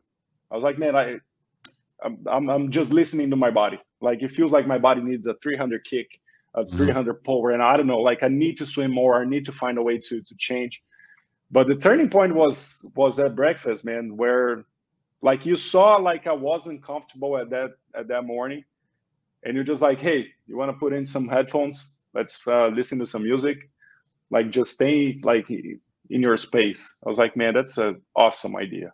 Because a lot of Brazilians were coming and tapping me in the back and all, and mm. like, hey, you have a final today. Just like, hey, just put on your headphones and just let people know that you don't want to be disturbed. It's like, that's an awesome idea. So I put on the headphones, but I'm not listening to anything because my mind is exploding, man. Like once we were walking to breakfast, I was like, man, I'm tired. I, I, feel, I feel like everybody has these moments, man, where just like, okay, enough, enough is enough. I'm done being bad. Like I'm not that bad. I'm not a bad swimmer. Like why am I lane eight? Like why am I not swimming well? Like I'm seeing people going 47 two. I'm like going like crazy to go 47 nine. Like no, like this is not who I am. This is not my result. This is not what we worked for you know and, and the turning point was when i asked brad it, it's crazy i was like and it, i know it's gonna sound so simplistic but it's the truth i was like what do i must what do i have to do what do i must do to change how do i unlock the guy that i know is inside of me how, how do i get this guy out of me and at that moment man like so many answers started to come up like i could change what I was to eat for breakfast. I could change the warm up. I could change the race strategy. I could change the maybe the underwater. Maybe go you know longer in the, the underwater of the turn. Maybe I could you know change like we we talked like the pace of the breath. Maybe go four you know strokes to a breath and come back two to one. Like I had so many options that I was like, man, I'm going insane. Like I, I need to find the right solution for this. And uh, once we got to the pool, like I couldn't stop thinking. It felt like I, I don't know, I drank 10 Red Bulls at that morning. and it was only because of one question, man. It, it's it's crazy how uh, our like our mechanism of of thoughts work. because mm. it's just what we're doing is just asking and answering questions. But what I learned that day is that you got to ask quality questions. You got to ask the right questions. And until that point, I was asking, what do I have to do to get a medal? What do I have to do to get a medal? Like, how I'm going to react when I get a medal? And it was like, what kind of question is that? Like, what what do you get from it? And that morning, once I asked, what's the result I'm after? Like, what's the outcome? What's our outcome today? And then I started to find solutions, and I was like, man, like this is crazy. I gotta I gotta pick the right one. And I went to the pool. It was the first time, and I, I remember talking to you about it afterwards. It was like I saw the starting block. It was the first time I actually thought of my start. I saw the water. I felt the water in my hands. I was so blind by the medal that I forgot I had to swim. You know, I forgot that I had to touch the wall top three to get a medal. I was like, man, I'm good enough. I worked hard enough. I deserve a medal until that point. It was like, no, you've got to earn the medal. And that question opened my eyes to, man, you got to do what, you know, what you do best and take one step at a time and actually do the work. I mean, just see things as they are. Don't mm-hmm. make it, then don't make them bigger. Don't rush things. And that question, man, I know it's, it's crazy to think, you know, such a simple thing can change our lives. But I was like, man, what do I have to do? What do I have to do to unlock my my, my real potential that I know is inside of me? And that morning, the focus was completely different. Like I didn't think of the medal once. Yeah, I remember talking to you before the race, and I was like, look at that final. Like I was like, there, there are three guys that are amazing here that I, I don't think I can touch them. And, and there were Sullivan, Bernard, and Pieter. And I was like, those three, man, they are I, I felt like they were on a different level. And I told you, I was like, I'm gonna finish fourth. I think I'm gonna finish fourth today. And I remember you looking at me like, hey, like yesterday you were about to like destroy the lane eight. Now you're talking about being fourth. And I was like, yeah, I think I, I think it, that, that's what I have in my mind right now. And we didn't get we didn't finish fourth. We finished 3rd mm-hmm. I mean mm-hmm. tied with Lezak. So it's crazy, man. But in the end, it's all about what you execute what you do you know in that moment just taught me you know how to you know talk to your to your mind to your to your head to really direct your your mm-hmm.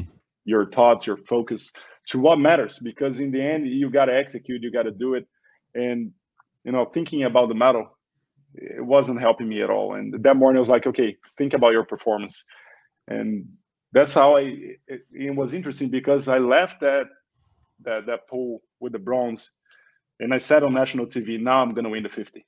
Oh yeah, yeah. yeah and yeah. I remember no telling you afterwards, and I was like, yeah. man, like, oh man, I was way too excited, man. I think I've, it's not good. I mean, mm-hmm. it's national TV, man. and uh, but I mean, just like like you, man, like I just felt like I unlocked something that like I discovered the blueprint of something within me. Now, this is not for everybody. Some people might, you know, say many different things to direct their focus. But for me, it was like, man, like I know how to manipulate my mind now. Right. That morning, right. that morning, I was like, I I have this power, man, to to change my thinking with one question. Right. And I right. started to think, and it, it was interesting because like uh, we were going to have lunch and stuff, like some other stuff, and I was like, listen to this question: What do I feel like eating? what do I must eat? I was like, mm. one one word, man. Look how much it changed the experience. Mm. And I and I started to play with this, and I was like, man, like this, those things about questions for me. Mm. It was like, man, like I gotta find a way to really manipulate my mind for everything. And then the 50, I did the same strategy. Just you know, every time I was nervous, every time you know something took my focus away, I was like, what's the outcome we're after? What's the outcome we're here for?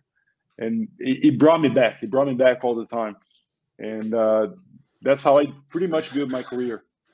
It's crazy, yeah. Like I mean, you and I hoped that this would be a good podcast. I think you just took it to the best podcast of all time by what you just said. I mean, it, it's it's the most powerful thing I've ever heard a swimmer say on this podcast. So, like, if people don't play that in repeat and learn from that, I mean, that could be that could be a book, man. You could put that in a book, and and it's history right there. So, thank you for diving that deep and being that open. Um, I mean, I think it's huge and it's so accurate too.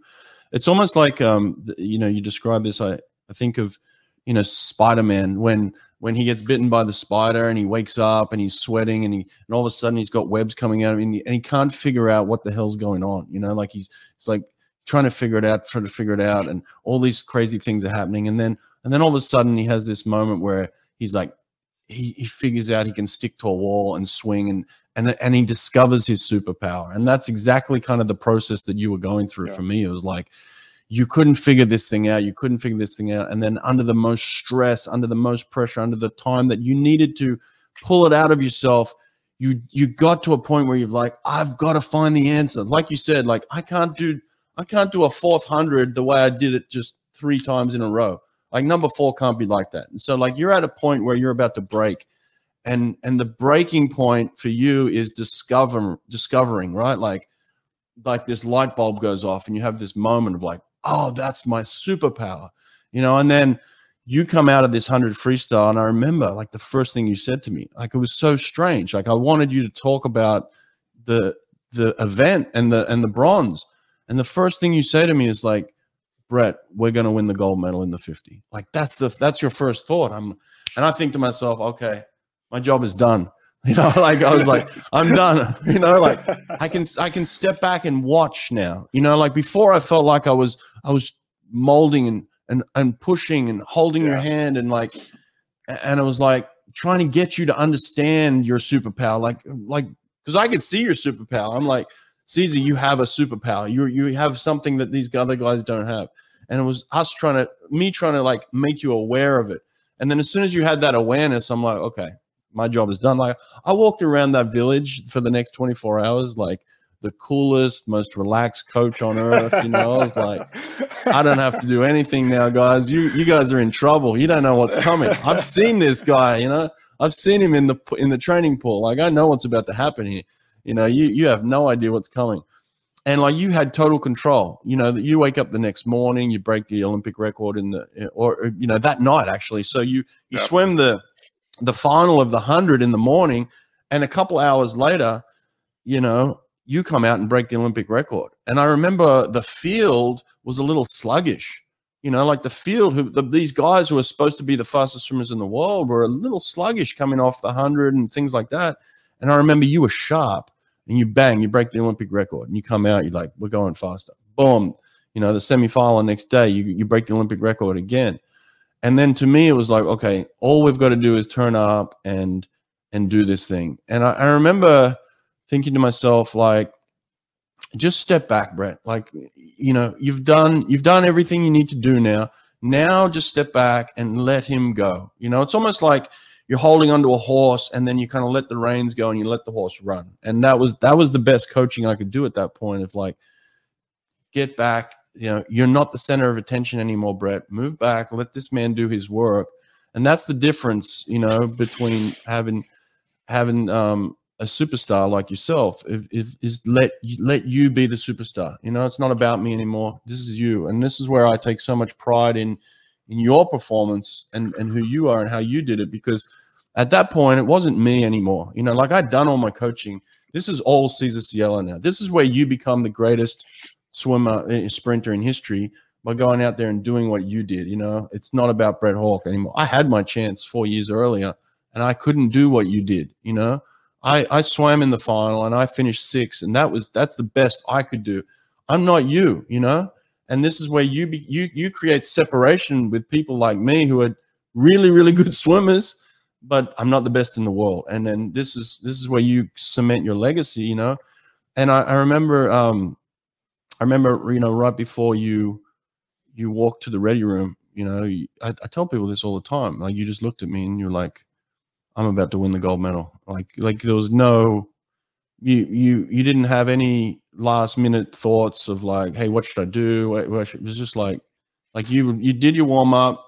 We're walking to the ready room. I give you a hug. You look at me like I'm about to win the gold medal, and you just go and and you did. Um, and it was it was crazy. I do remember you telling me that after the race, you're like, Brett, like, because you looked so in control to me for someone that had never been in lane four in an Olympic final before. Like, you looked in complete control. I remember you said to me after the race, you're like, Brett, I couldn't feel my hands. like, my hands were numb. I couldn't feel anything. I'm like, oh, I couldn't tell. You look like you're in control. You know what I mean? So, yeah. I appreciate you saying all that, that Brad, but I mean, it's not like uh, I, I I I felt like you you took a little you know step back on the on the, on the coaching role, but I mean, I it, like I said, and and I, I will repeat it until I die. Like this is a team effort. I, I I know when it comes to the final, it's all about the swimmer and executing executing it like at the right time and just in the right way. But everything that we've done, like if I don't know if you had it planned, but like it felt like it was perfectly planned. Swim Angelfish. Swim Angelfish is an online certification program that strengthens your teaching curriculum to serve swimmers of all abilities. Swim Angelfish will prepare you and your instructors with the skills to teach swimmers with autism, physical disabilities, anxiety, sensory and motor conditions, and more. Learn to teach skills faster and with more comfort with Swim Angelfish. Apply for an Only Alpha Pool Product Scholarship and receive up to 50% off your certification. Go to swimangelfish.com today to apply. I did the same thing. Like after the 100, I remember going back to to our our, our the Brazilian area and being like, okay, this is so much different than it was, I don't know, 15 minutes ago because it was like I was a dark horse in just trying, you know, it's a crazy result. And I'm gonna win the 50 now. Like this is crazy, man. Because I was like, I'm not like I, I went from the, the underdog position to the favorite for the 50. Mm-hmm. At least in my mind, I'm not saying people thought of it like or anything like that. But in my mind, I was like, you know, there's the world record holder still in the race, which was uh, Eamon Sullivan uh, Bernard was swimming really well, and I was like, okay, I'm one of the favorites for for the 50, and and now it's different. I don't have to beat a lot of people. I, I just I have to not let myself beat myself. I mean, I, we're gonna lose to ourselves. That's that's what I thought for the 50. I mean, the hundred, I felt like I had to dig very deep to to find the result, and I mean, like I, like I said before, like I, I felt like I unlocked something inside of me that like I, I, could manipulate my mind easier. I could, you know, just control my performance much easier. And then when I, when I went to the 50, I was like, this is all about controlling and not letting ourselves just beat ourselves. I mean, the race is there. Just do your thing and and let the, the result play out. I mean, let the scoreboard take care of itself. Just do your very best. Take care of of the performance and I, it's weird, man. It's one of those moments that you like. I, I never looked back. Like I mm-hmm. remember, like when you were saying, like uh, you were just walking around the village, like smiling and, and easy and all. Like I've never, I never felt so light in my life. Like the mm-hmm. whole time I was walking around, it felt like it took I don't know, like a thousand pounds off my back.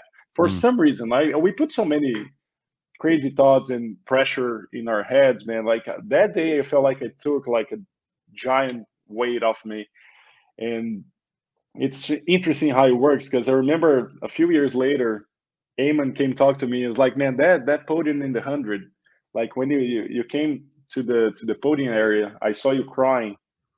Like you are more excited than I am, hmm. and I'm silver medalist. Like mm. it's like I never really understood that. Like, and I was like, man, like uh, I don't know, like that was that was the moment that I felt like maybe for the first time in my life I've done something meaningful with my 100% effort, energy, intensity. And uh, I just felt proud of myself that morning with that bronze medal. Mm. And I, it unlocked everything, Brett. And then from there, it was like, let's just control everything. The, the, the gold is within our reach and let's do our thing and, and not drop the ball. I mean, this is what, mm. what we've done. It wasn't anything crazy. I remember you coming, talk to me before the race with the you had a list of like the best times of all time in the 50 and i remember for the semifinals you came with a list and they're like hey cesar you are 10th i, I don't know something like that 12th in the like best times of all time. You want to clear it up? Like you want to just make your name you know worthy? I was like all right that's a good challenge. So we were not thinking about the semifinals of the olympics. Mm. like you put me in a spot where I was like okay like those guys ahead of me it's time to put my name on top of them. Like, you know, mm.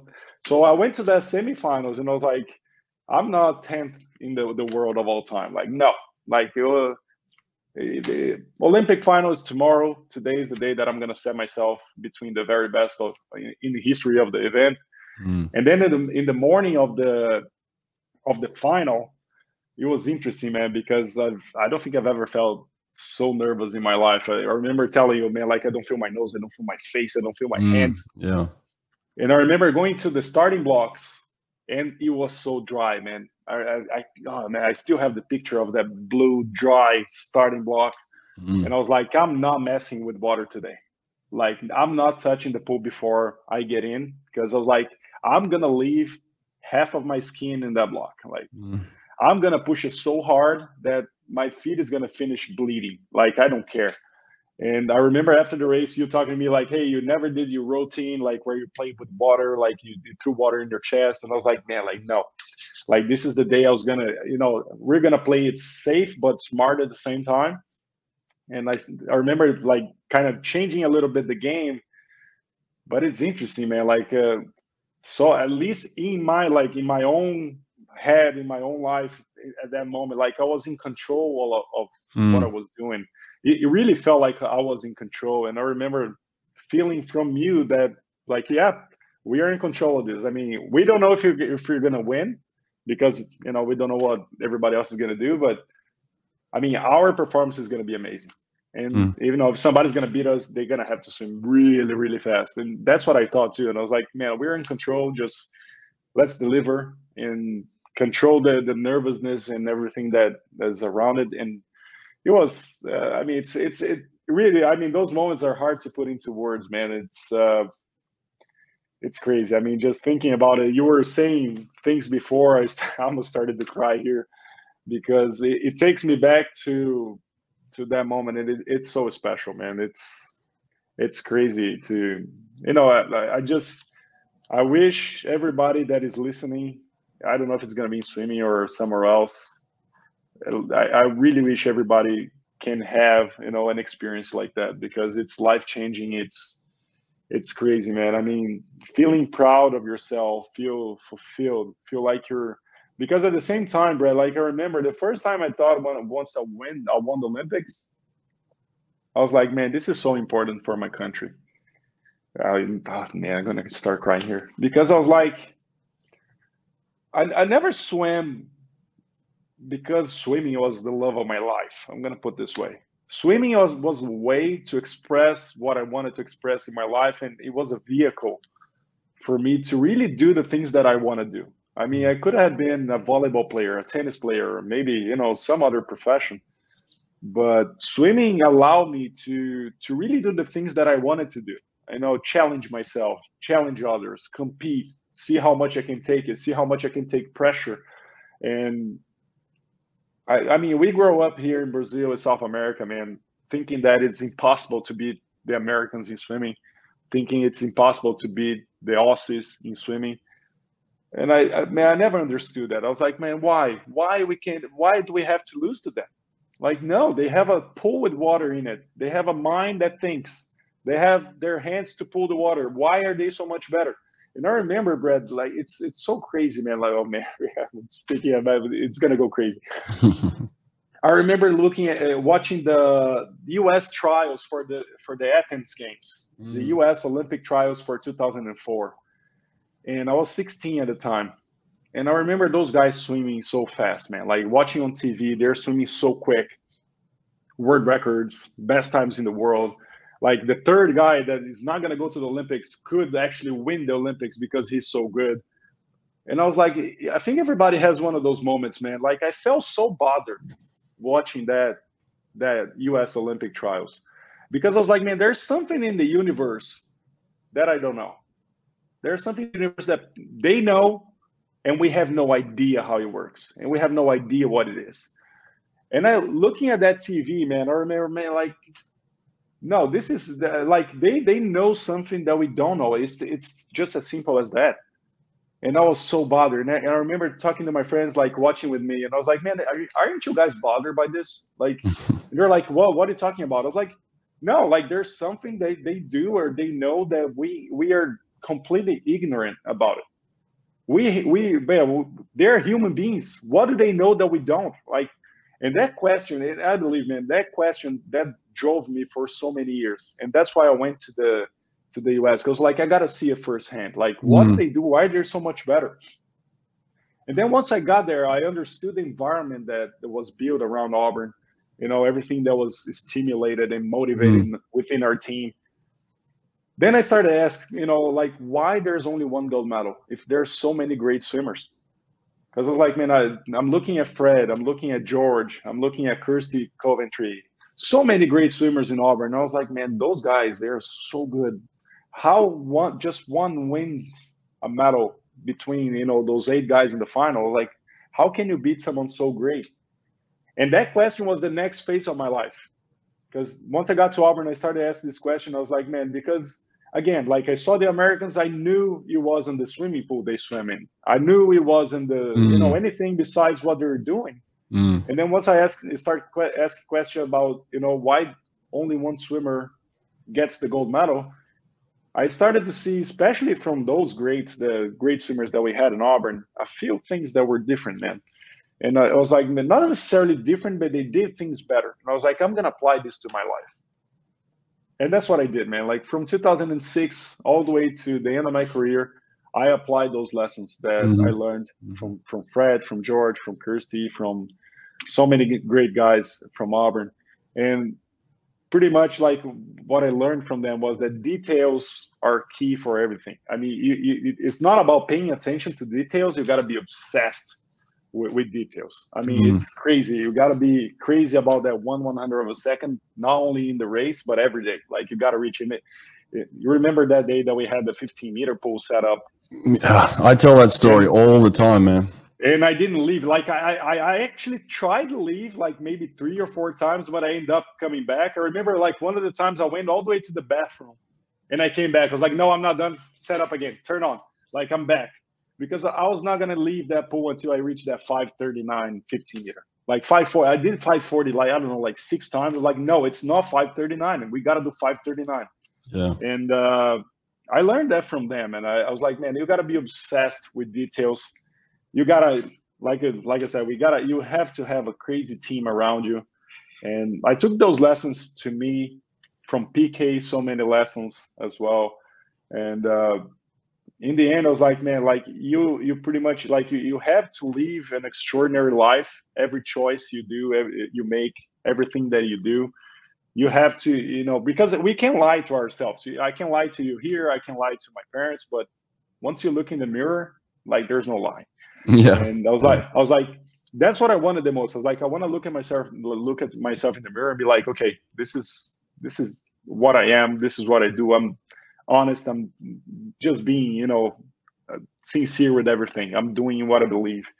And I know, you know, some people may find it uh, arrogant or may find it, you know, annoying. But uh, when it comes to winning the world championships and the Olympic medal, I mean, you can't ask for permission, man.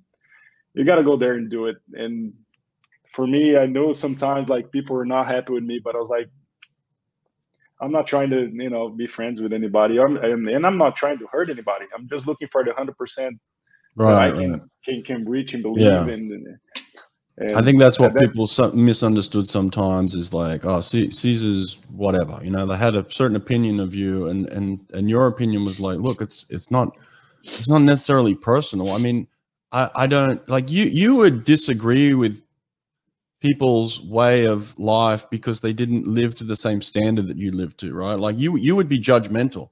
And people would look at that as like, oh, Cesar's an asshole. He thinks I'm this he thinks I'm that. I'm like, but you would you would look at them and say, I don't judge you because of who you are as as a person. I, ju- I judge you on who, who you think you could be. Like you, yeah. you know, you looked at people and you saw unlimited possibilities and they looked at themselves and saw limitations you know and you were like like that would irritate you. Like you would look at yourself yeah. and you'd say i don't have limitations. Like why are you looking at yourself like that? And people couldn't understand that and it caused like this conflict that and it was like especially good people like you would look at them and be like you like you would it would almost like you would lose respect for people because they didn't have respect for themselves in a way kind of thing yeah. you know? So like that that kind of thing was big. Yeah. Um i guess i guess the big turning point uh, in terms of your your legacy, right? Like is is these world records, right? Like you win the Olympic gold, that that changes history. First time in Brazil's history, by the way, that any swimmer had ever won Olympic gold. So I imagine back in Brazil the the impact that had. And and if we look back on now, like we look at where Brazilian swimming was before 2008 and and where where it went after 2008, the impact, like the the Marcelo Chierighinis, they didn't even exist unless Cesar Cielo comes along, right? And has this Olympic win you know, Marcelo's sitting at home and, and sees you and says, I want to be like him. And then and then he goes on to be, you know, one of the best Brazilian swimmers in history, sprinters, you know, makes makes world championship finals, Olympic finals, things like that. So but that came from you, you know, like and so like the impact that you had on Brazilian swimming is like immeasurable in that sense. But like I guess in terms of your legacy, right? Like 2009 is kind of where you solidify yourself obviously because you you become the fastest swimmer in history in both the, the 50 and the 100 so i think it's important that we kind of just look at that real quick and yep. and i hope people understand like this was always going to be a long podcast we're, we're going to talk for a while so you better you better buckle up you know there's a lot to talk about yeah. um well let, us do this then. Let, let's touch on the training a bit because I'm sure people want to want to know what you were doing. Is is there things that you remember that you that you liked to do that you, that were were good for you that that got good results for you in training? What was the type of training you were doing? Well, I think I think after the the Olympics, Brad, like like we changed. Like that that's what I say. Like when people always they keep asking like, well, what kind of training you did? Like it wasn't very much different for the the Rome championships than we did for Beijing. Mm-hmm. But we were different people. I mean, that those mm-hmm. 47 seconds in the 100, those 21 seconds in the 50, they they changed us forever. Mm-hmm. So the way I I was looking at things, the way you were looking at things, the way you were operating operating as a coach, the way I was operating as a swimmer, we, we can talk about like the workouts not being very different, but the approach was completely different. Mm. And I mean, I, the talks that we had, I mean, uh, you know, the bond that we had was even stronger. We we were not having swimmer coach discussions. We were having like almost like business talks. Like, hey, it's let's break the world record in a hundred now. What do we have to do? I mean, I want to help you. You want to help me. I mean, we're together in this, and we believe we can. Like, let's let's make this work. Let's you know set up a plan. You know, to at least put ourselves in that position. And I would never had a talk like this before. I mean, before the Olympic Games. I mean, you yeah. would give me the workout. Sometimes I would say, "Hey, I don't really like this. Let's change this." And mm. for 2009, like we we had an open open conversation for the entire time. I mean, it was it was crazy, man. How I don't know, like how communicating to you helped you really, you know, go to the workout and and change some specifics for me because I was actually verbalizing that stuff mm. to you and. Mm-hmm. Uh, before you you were just following you know your instinct and now you, you really had the the information and it was funny because like that's when i really started to study more you know the the sports science side of things. Mm-hmm. I started to study more of the PNL stuff, the neurolinguistic stuff, because I was like, man, after I left the games, the Olympic Games, I was like, there's something like powerful behind what I did. Like, and I want more people to do it because I was like, if I did, like, there's more people that can do it too. Like, mm-hmm. there's, I, I want to find how the, the explanation works. I want to be able to communicate to people to do it so more people can be successful and uh, and I started working the study more of the sports science too. So I, I think I I was verbalizing it better for you.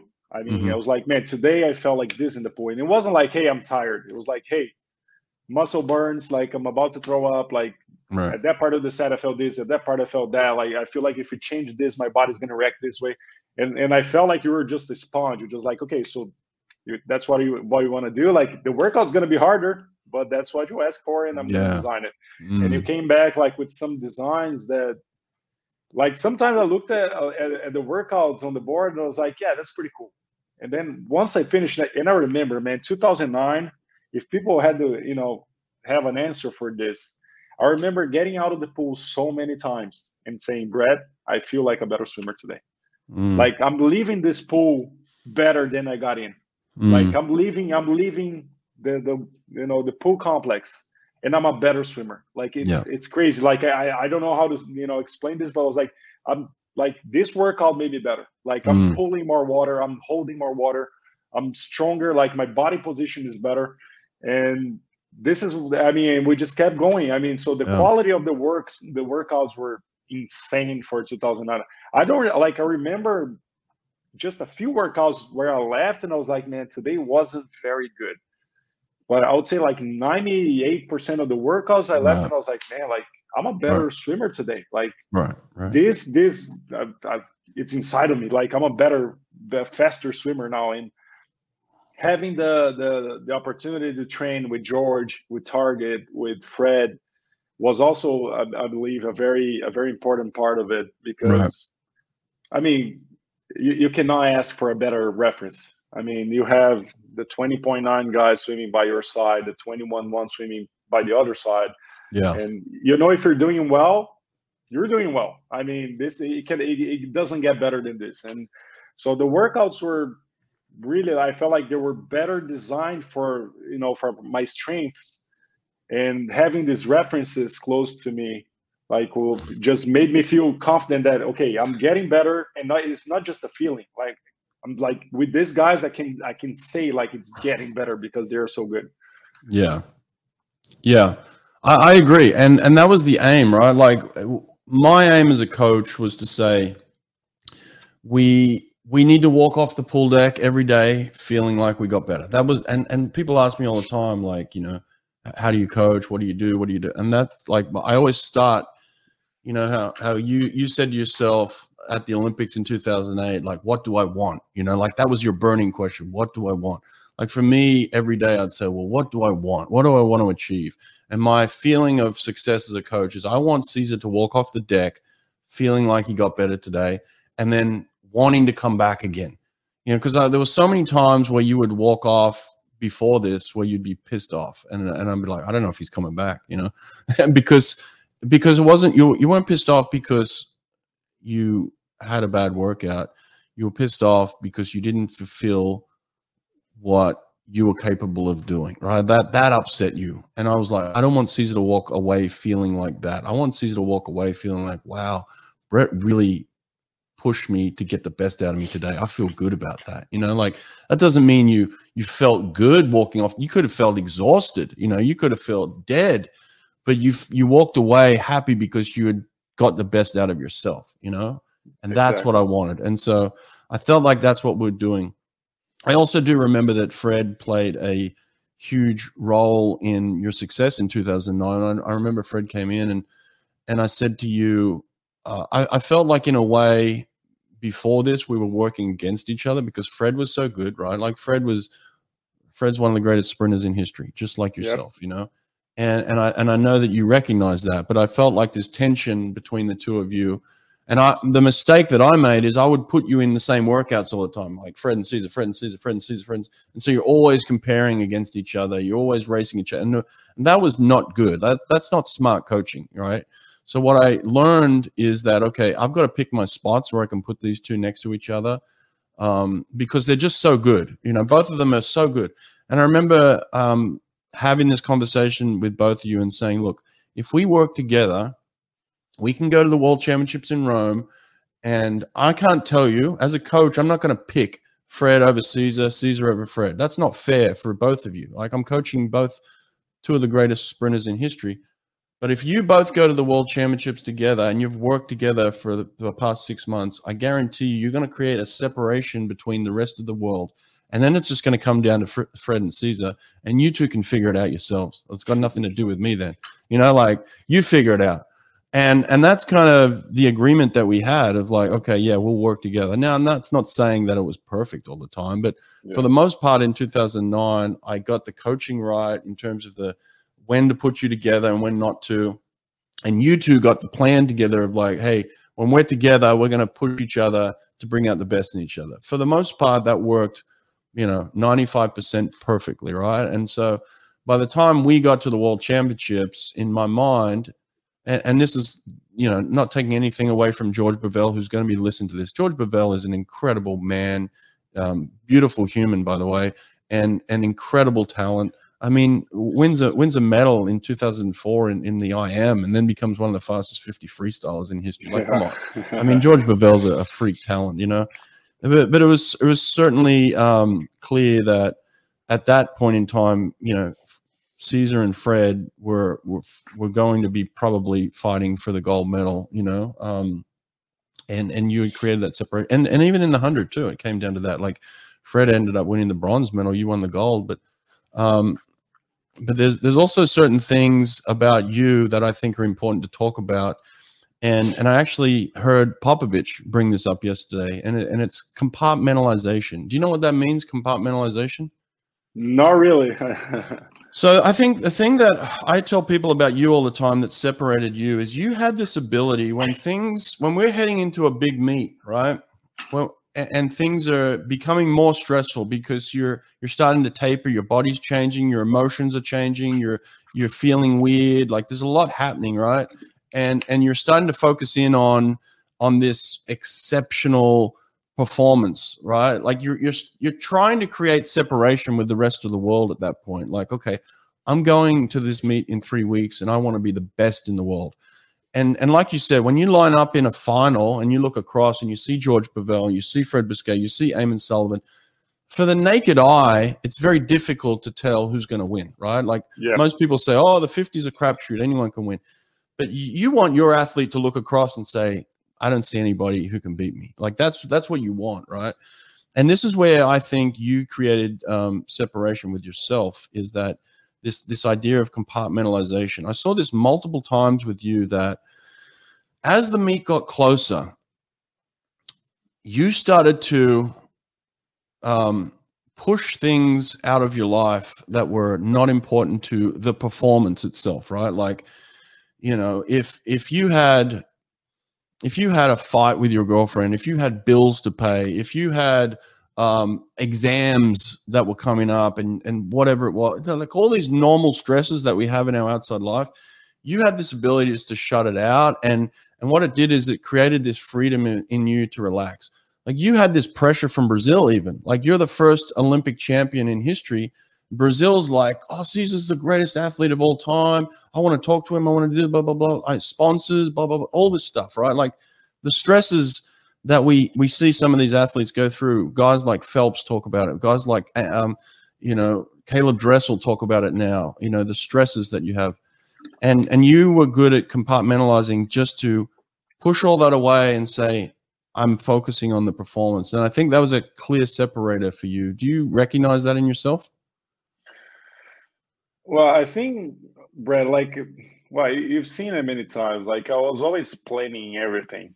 Like I would come up to you in the very first week of the of the season with a piece of paper with a bunch of stuff written in it, like mm. pretty much all the weeks that we had all the way to the World Championships, mm-hmm. and already like an idea of of the plan that I had. So I don't know, man. Like uh, for me, like everything was designed for that specific day at the World Championships for me to be at my very best and to right. perform. And if I wasn't at my very best, at least everything else was taken care of.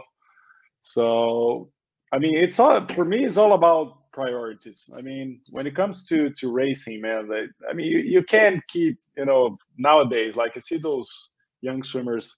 You can keep, you know, just posting stuff on on the Instagram and talking to your friends on WhatsApp and expect to swim fast. You got to concentrate. Those things they grab your your concentration. They you know especially with negative with negative thing, things. They I mean they make everything bigger. I mean they really grab your attention to yeah. to the bad things. So I mean if you want to swim well, I mean you're gonna have to sacrifice your phone for a week or two. Right. And I, ne- I never had a problem with it. So I was like, okay, I'm not. I, I, I used to talk to my parents about it. I was like, man, like mom and dad, like you're not gonna be listening from me. And if you do it because it's because something bad happened. Because mm. if everything is fine, I'm not talking to you for two weeks. Okay. From now to the end of the meet, like we might see each other. I might see you in the stands. I'm gonna wave. Right. Right. And that's it. I'm not talking to you because I know my parents love me and all, but they used to make me a little anxious because they were nervous too. I mean, it was right, so important right. for them as well. And I was like, man, like having these talks like four days before a race like I'm getting uh, like an unnecessary feeling right now. Like it's putting more pressure on me. It's making me anxious. Like I'm, I'm like I just gotta have to do what I have to do. So again, one more time, that's why you, you need the best team around you. And my parents were so supportive. They're like, okay, so whatever you need, just do it. And we are gonna travel for two weeks later afterwards. We, we can do whatever. We can't hug each other for 10 days straight.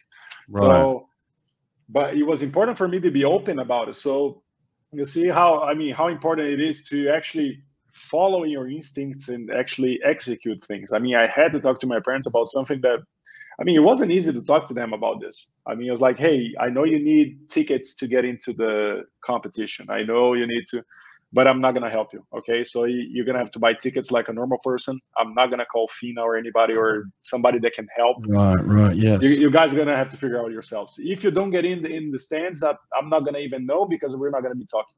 Okay. Right. So, yes, that's what I'm talking about. Yeah, those types of things. You know. Yeah. Yeah. So I, I try to eliminate everything that I could to mm. to really focus and right uh, and just have and just plan ahead. I in the end you got to be ten steps ahead of everybody. I mean, how is your life? Take care of your stuff. I mean, you want to swim fast. I always say this, Brad. I mean, how is your house right now? I mean, is it organized? Is it cleaned? You want to swim fast? You need a clean house. You need an organized bedroom. Okay. If your life is a mess outside of the pool, it's going to be a mess eventually in the pool. Right. So right. it's it's it's like a lifestyle of planning and taking care of stuff. So so you can have your mind to really focus on what matters. And in the end, you want an outcome. It's not about a medal. It's not about you know in a specific time. You, you want an outcome. You want to give your very best effort. And to be able to do this, because you can swim fast in a messy bed, in a messy bedroom, but you could be even faster. I mean, yeah. that, that's the thing. For me, it wasn't just swimming fast. I was like, uh, I was so intrigued by you know finding my real potential. I was like, this is what drove me those all those years. Like, how good can I be? Like, how good can I be? How fast can I be? And all the time, like searching for that one one hundred of a second. And I was like, maybe it's not in the pool. I gotta figure out this out in the school. I gotta figure this out in my house because if I you know do this homework of of of all the details in my life, it's gonna help me in the pool also. So I started to see more the big picture after the, the 2008 Olympics, and uh, and like you said, having George, having Fred in the pool, it was. I mean, you, you couldn't ask for a better, more competitive environment. Destro Swim Towers. Gain strength in the water with a tower of power. Save $150 per double swim tower by using code BRETT, B R E T T at checkout. DestroMachines.com. Vasa has been the go to training tool outside of the pool for over 30 years. Vasa's products are ideal for developing power and proper technique in your swimmer's catch.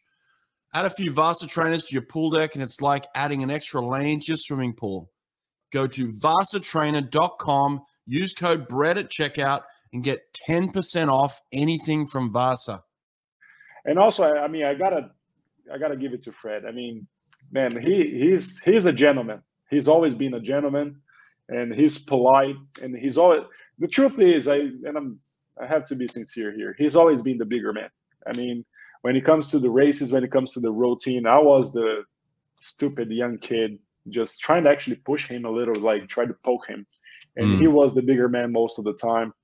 And uh, and I appreciate it because it, you know, some of the things like you know some days it could have been you know just a, a terrible day for the partnership for the relationship in the group.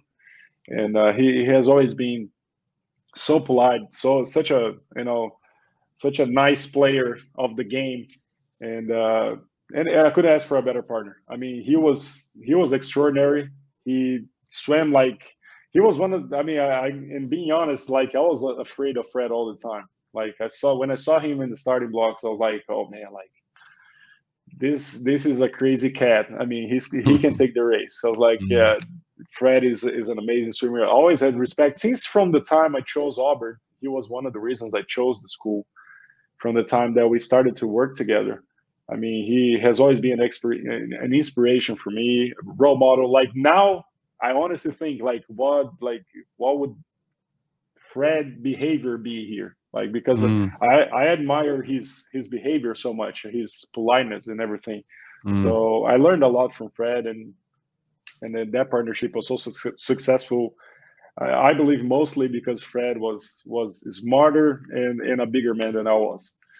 Well, I'm glad you said that uh, freely because I was actually my next my next question was going to be about your relationship with Fred, and you just went into it. So I'm I'm so glad because I understand the respect that you had for him um, both early on and even even as you started to compete. I mean, Fred was the first man to. I don't know if everybody knows this because you have the world record, but Fred was the first man to go under 21 seconds, and he went 21.93. And and part of your part of your youth, and I guess kind of that that competitiveness, and maybe maybe even that that part that made people uncomfortable to the point where maybe they didn't like you, but like you saw 2193 as a challenge. You're like, uh, and it almost pissed you off that that he got it before you did. You know, like he was the he was the guy that went under 21 before you. And that's again, it's not a, a disrespect to Fred. I mean, you understood he was always capable of that. You knew that, and and you knew that our partnership and our, our relationship was just as strong and my belief in Fred was just as strong uh, as it was for you because I I saw Fred as as as a highly talented, capable athlete too. And I I had trouble as a coach, and this is where any any coach can learn from this who's coaching some of the best athletes in the world that swim the same events, right? Like it's it's a very, very difficult situation. For every coach, it's a dream, right? Like, oh wow, you were coaching Fred and Cesar at the same time. Absolute dream. Would never want to change it ever. I wouldn't take away from it. But the, the, the hard part of it is I have to I have to make Fred believe that I that he believes that I believe that he's the best in the world, and I have to do the same for you. That's that's my job as a coach to not only get you to think that you're the best in the world, but make you believe that I believe that too. I was put in a very very difficult position as a young coach. Like I'm only three years into coaching, and when I look back, uh, this is where I ruined our relationship in some way, right? Like you know, you had certain thoughts about the way I thought about Fred. Fred had certain thoughts the way I felt about you, and I had certain thoughts the way about about how I felt about both of you, right? Like, and and people always say to me, "Oh, what happened to you and Cesar? What happened to you and Fred?" Like, nothing ever happened. It was just like when you're put in a position like that where you have to believe in somebody, there's going to be some hurt feelings, right? Like at some point, like you hurt my feelings, I hurt your feelings, Fred hurt me, I hurt Fred. Like that's just the bottom line when you, you're trying to be the best.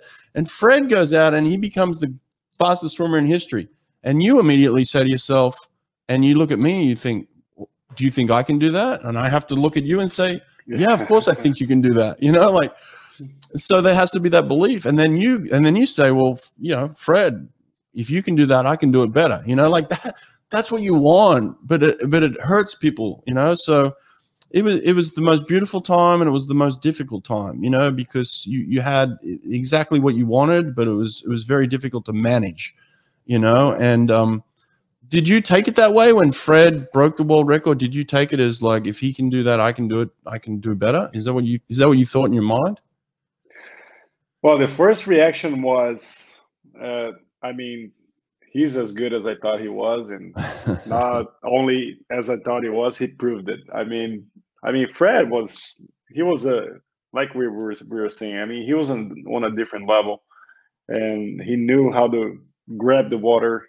He knew how to work out. I mean, he was very mm. smart about everything. Mm. I mean, mm. in the gym, he was very conscious about his postures and how much weight he would put in, and so I mean, for me, it was a it was a learning period because he was older than I was. He he already had broken the the world record in the in the short in short course during that time, and then he broke it to that twenty point ninety four in long course. And mm-hmm.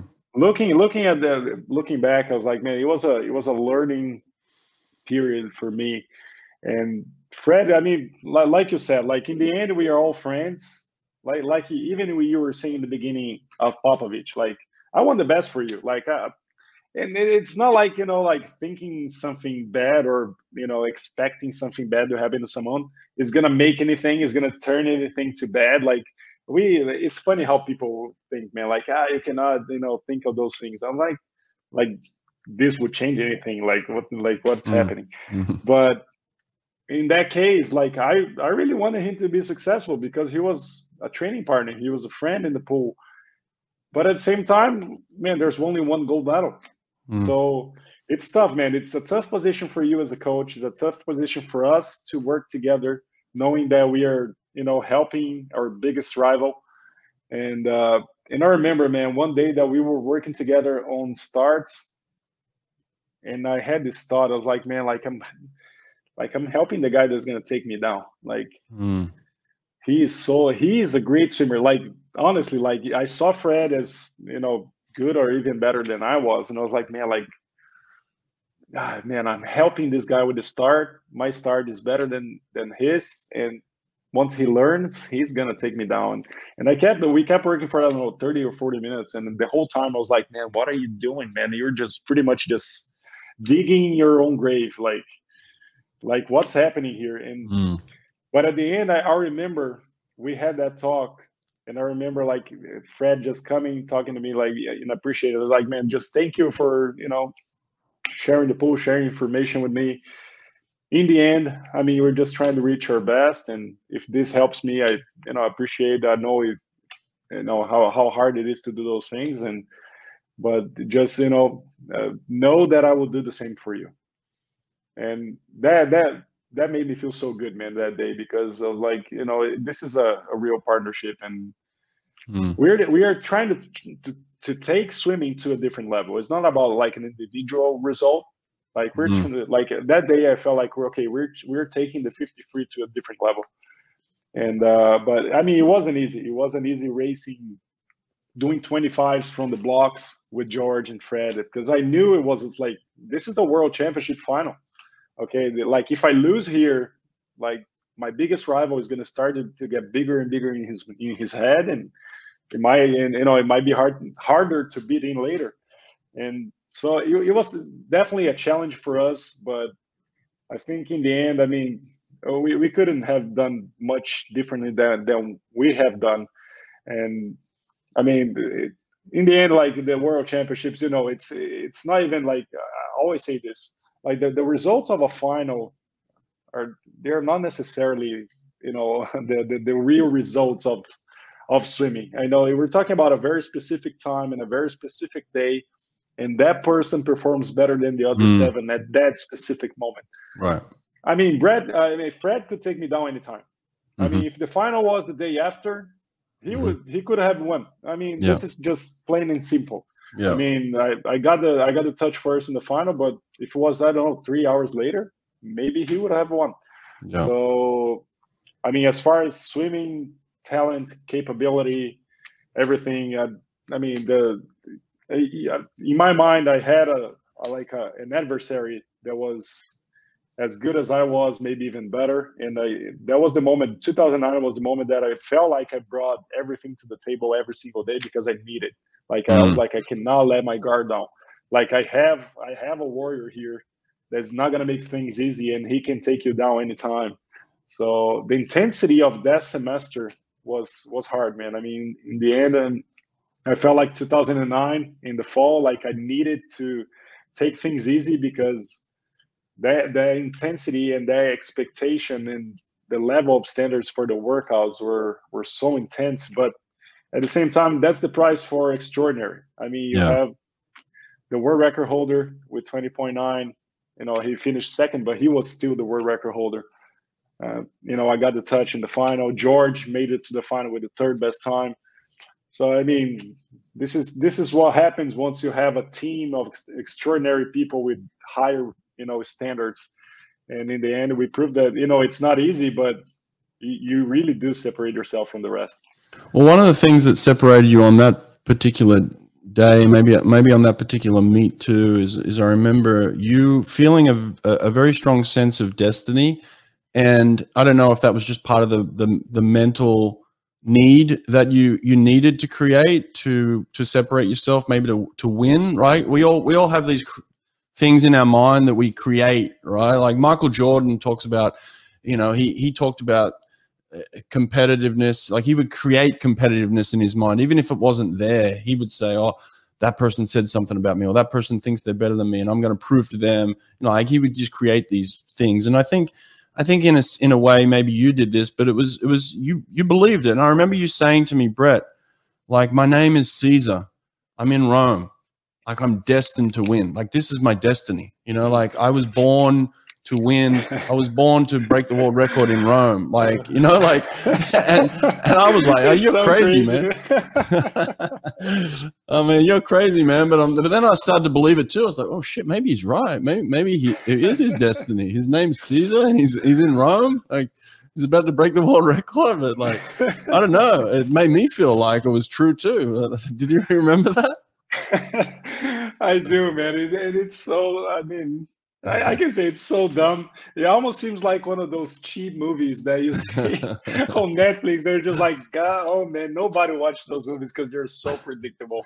and uh, and then he went with my goggles uh, oh. to the oh. fountain, to yeah, the yeah. to to the Vatican to to get in, you know, holy with the holy water and all. Mm. And I was like, it, it, was a little bit too much. I mean, from mm. us looking at that mm. side, mm. but uh, yeah. It was definitely special to be to have that that competition in Rome and in that pool with that. I mean, because the, the Italian people are so passionate about sports, man. I mean, mm. it's it, we're talking about like a, a, different way in vibrancy and energy from the stands. Yeah, yeah. And uh, it was. I mean, it was one of those moments where like we were just saying stupid things that kind of makes sense out of you know the, this crazy idea, but I was saying this, and I was like, man, I got to be careful with with Fred because he's coming.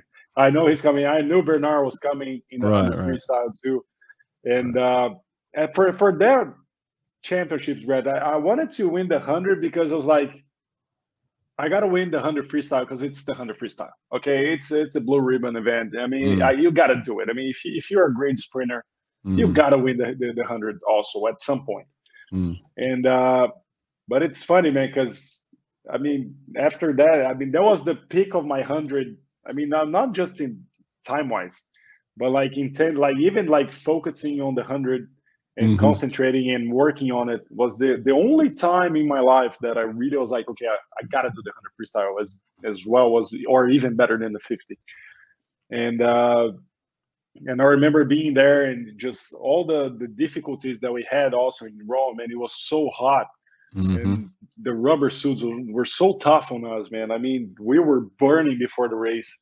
Mm-hmm. And uh, it was, I mean, the environment and just going up and down the stairs that we had to go all the way to the call room.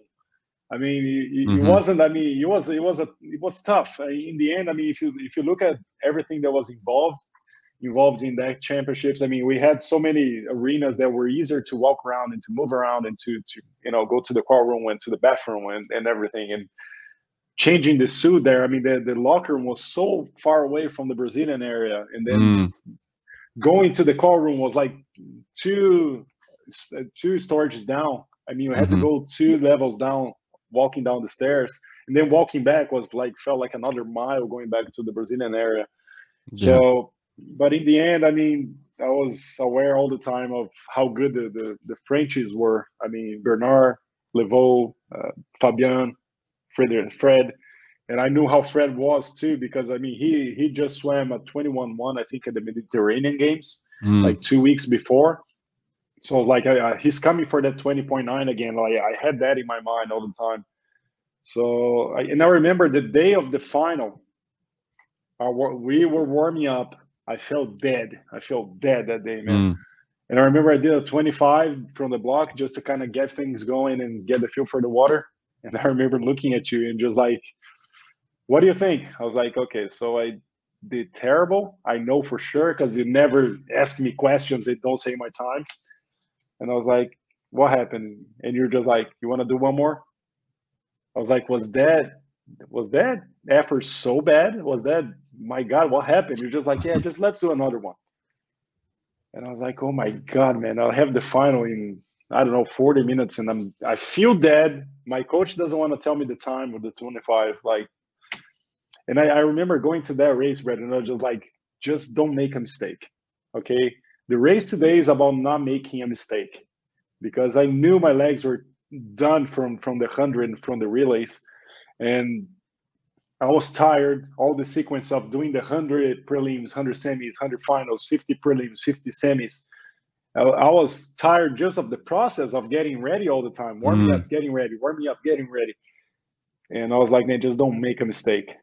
But that it, it was a tough race. I mean, I everybody felt it too because the final in the end, I mean, it wasn't uh, as fast as it, as it could have been.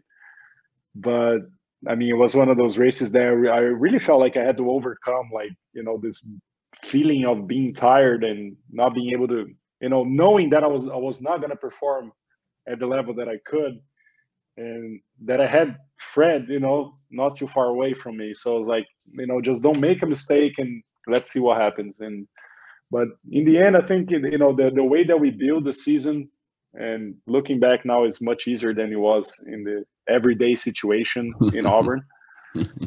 but I think uh, I mean you handle it perfectly. I think Fred was was a gentleman the whole time, and I just I, I just tried to you know help as much as I could. Like I said, like with starts and you know pushing the workouts and, and being there you know with my very best to make everybody you know reach for their very best. So I feel like it, it was a, a team effort throughout the the semester. It wasn't easy, but it was the price. I mean, if you want to do something that nobody else has done before, I mean, you got to do something that nobody else has done too. So that's what we did. I, I don't I don't remember all the team like we had like me, George, Fred, Targett, Alexi, Jakob, you coaching like a team like this, and in the end, we had three of the best times in the world in the rankings, and three yeah. of the, you know our, our three guys were there, and so I think I think even though you were still kind of new to the coaching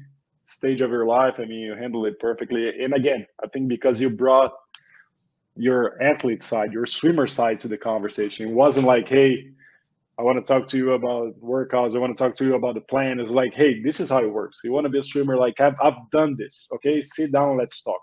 Because I want yeah. to use my experience to help you. And I think this was your your go-to card that worked every time. And because I mean, no, not many coaches can say they went to the Olympic final that they have international medals. And once you once you you talk to us about you know in this way and about your experience, our, our memory was so valuable to us and it helped us so much. So in the end, I mean, we have the results to speak, you know, for for the, for the itself, and uh, an experience that it's not easy, man. It might be cool to look from the outside to work with the number one, two, and three in the 50 freestyle, but in the yeah. end of the day, yeah. Situation yeah. and challenges, it's not as fun as as it seems. Yeah. Oh, look. Yeah, it was it was brilliant. Like I said, I wouldn't change that for the world. And I think, uh, look, I, I think that was the the point in time where it was kind of like the most satisfying point of my of my coaching career because I had the best athletes in the world but I had the freedom, right? Like this, this is the thing. Like I was an assistant coach, and I was I had coaches who were head coaches above me, David Marsh, and and Richard Quick, who allowed me to just be a coach, just just be a partner with you. That's that's what they allowed me to do. I had the freedom to just be a partner with some of the best sprinters in the world. That changed after that meet, right? Like my my uh, my situation changed, my ambitions changed, my goals changed in a way. Like I just I just helped a guy win, you know, Olympic gold, world championship gold, break world world records. So like me as a coach, as a young coach, is like, all right, what's next? So I'm I'm looking, and and the next is, hey Brett, do you want to be head coach of the program? And and that in that entailed taking on all the men and all the women, right? Like something I'd never done before. I'd never coached women before had a small group of men who are the best in the world. I'm traveling the world. I'm having fun. Now my situation's changed. So a lot of people say to me, well, what happened between you and Cesar? It was me. I was the one who made the decision to go and shift into going away from just being a great assistant, being your coach, traveling the world to, hey, my ambitions have now changed. I want to be the head coach of Auburn. I want to, I want to take Auburn to greatness. I want to start winning national championships over here, um, both men and women. So like, my my situation changed. So I put I put that on you, and and and in a way, it was like, hey, Cesar, either you're with me or you're not. Like it wasn't it wasn't Cesar saying to Brett like. It was Brett saying to Cesar, "Hey, you're you're either with me or you're not." And and you were like, "I need I need more than that. Like I need a coach. I need someone who can do what you just did." And I said, "I can't provide that anymore." So so my life went in a different direction. It wasn't like we had any fallout. It wasn't like we had any fight. Like it was just me going in a different direction in my career and and you being the best in the world and wanting you know personal attention. I couldn't provide that. And so you know we decided to go our own ways.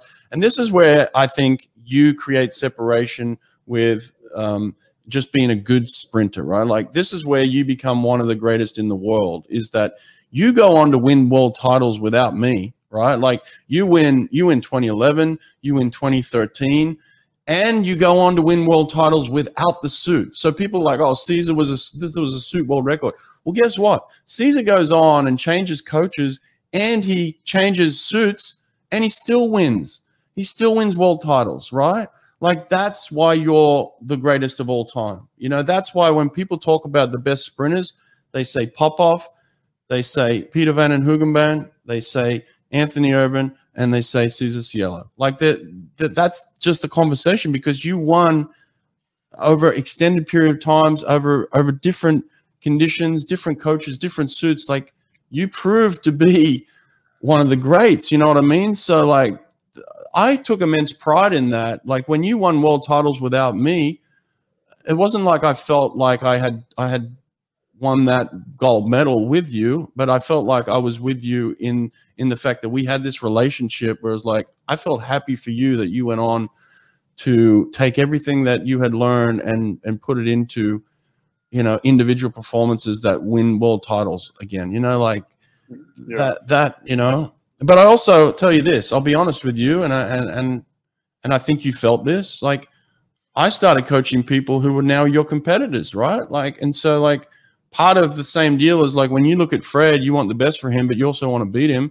I look at you and I want the best for you, but I also want to beat you. And that yeah. that causes strain, you know, like there's no way that you could possibly be competing against someone and want to beat them and not have some sort of strain, right? So like yeah.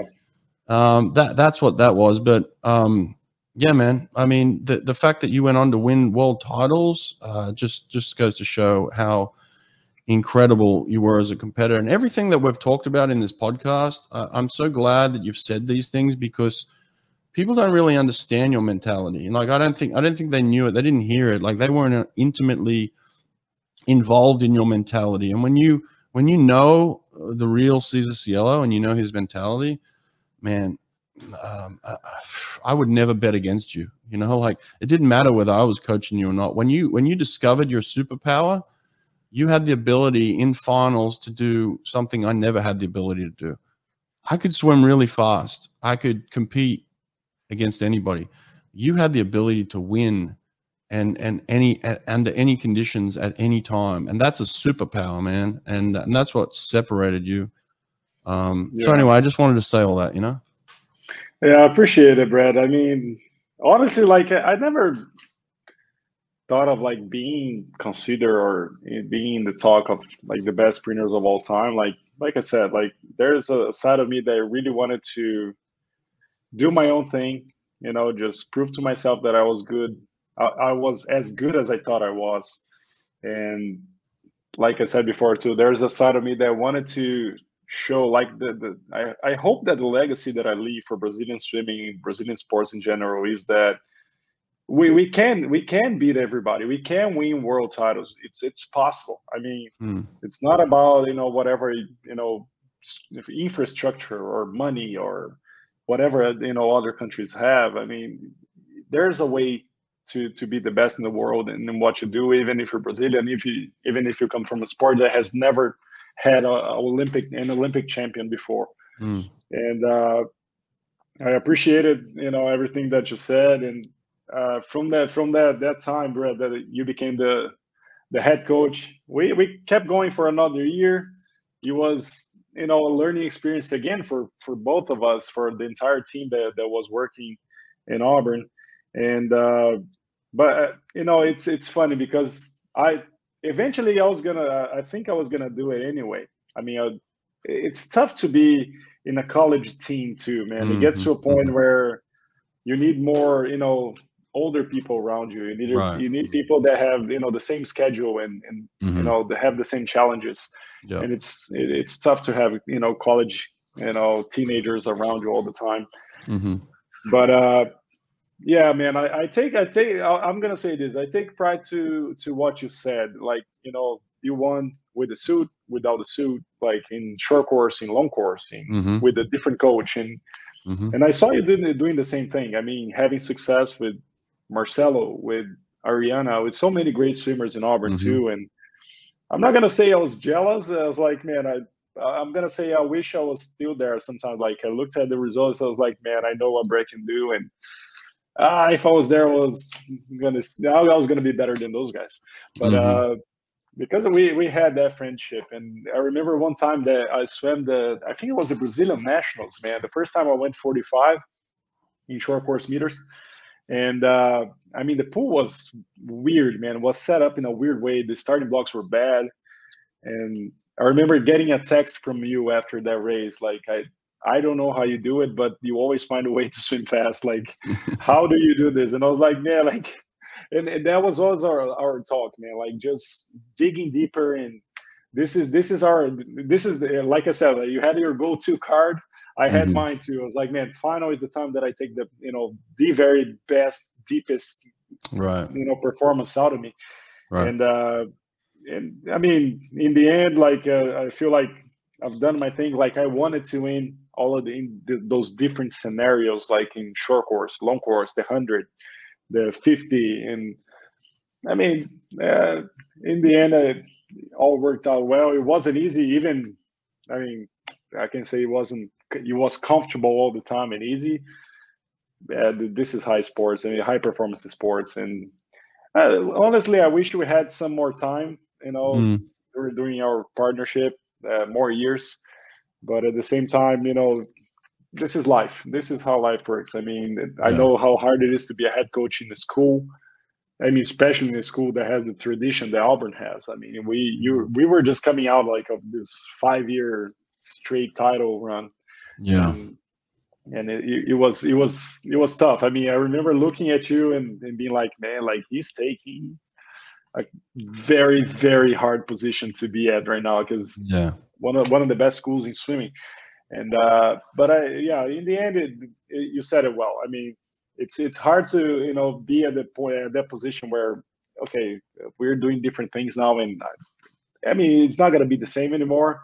And then later we're racing against each other, and so yeah. there's this friendship, but at the same time this rivalry now. Right, right. And uh, but I mean, it's it's part of it. I mean, this is high performance sports. In the end, you know, like if you you text me like hey cesar i need this or i need that i would you know get on a plane and fly to see you and i, I know yeah. you would do the same yeah like you you would find a way to get to brazil if i needed and uh and that that has never changed. I mean that has never changed. And, and it, in the end brett i feel like my career was born with you. And i feel like your career was born mm-hmm. with us with me fred and george. Yeah. So it's like we took on the world together and we we found out our superpowers together. So it, it, this will never change. I mean i'm i'm where i am because of you i feel like you know all the other swimmers are where they are because of you and you are where you where you are because of us i mean yep. it was a team yep. effort it was and in the end that i think that's the well what, what i take out of it like we we are equals we put all you know in the same work we we did as as best as we could, and it worked out well. I mean, the, during the time that worked out, it was fun. We we were the best in the world, and later things changed. But I mean, we gotta be we gotta be thankful for for those years. I mean, so many swimmers, so many coaches never had that experience, and I mean, yeah. we had the experience to to be extraordinary and to have extraordinary people around us. So it's uh, I'm, I'm, I'm you know I, I cannot compare that those two years with anything I had in my entire career. I mean, 2009 especially was was something that I always say, man. Like, you know, this is this is the standard that I have seen. If that was number 10, I don't think I have ever seen a number eight, you know, until now, because yeah. we everybody wanted, everybody wanted, everybody could, you know, be extraordinary, and everybody believed in. And in the end, we, we did it. So it, it's part of it. Part in the end, I mean, you you, I stopped swimming already. You know, some of the other swimmers too, and uh, life changes. Life goes on, and in the end, I mean, looking back, it's it's a lot of fun to to revive those feelings again. Yeah. Well, I appreciate everything you said there, man. I think that's a good place to stop it. Actually, I mean, our, our story is has got to us to this point. Uh, hopefully, this is not the end of it. You know, there's there's many more years, and, and maybe another ten years from now, we come back and do another podcast and talk about everything beyond this. You know, so um, I'm all I'm always here for you. Uh, I hope you know that now. Um, if if I haven't made you feel like that in the past few years, I want you to know that I'm always here for you. Um, I'm thankful for for David Popovici for breaking our world record and bringing us together again. And um, so and and congratulate him on what he's doing and, and want him great success. And hopefully he's creating memories with his coach that you and I created. I think I think he's got a very similar relationship actually when I when I hear about him and his coach, very a very similar type uh, you know relationships. That that's cool. So um, yeah, man, this is a good way to end it. I appreciate you taking the time on Saturday and away from your family and um, yeah, thanks thanks for the memories, man. They've been beautiful. Okay.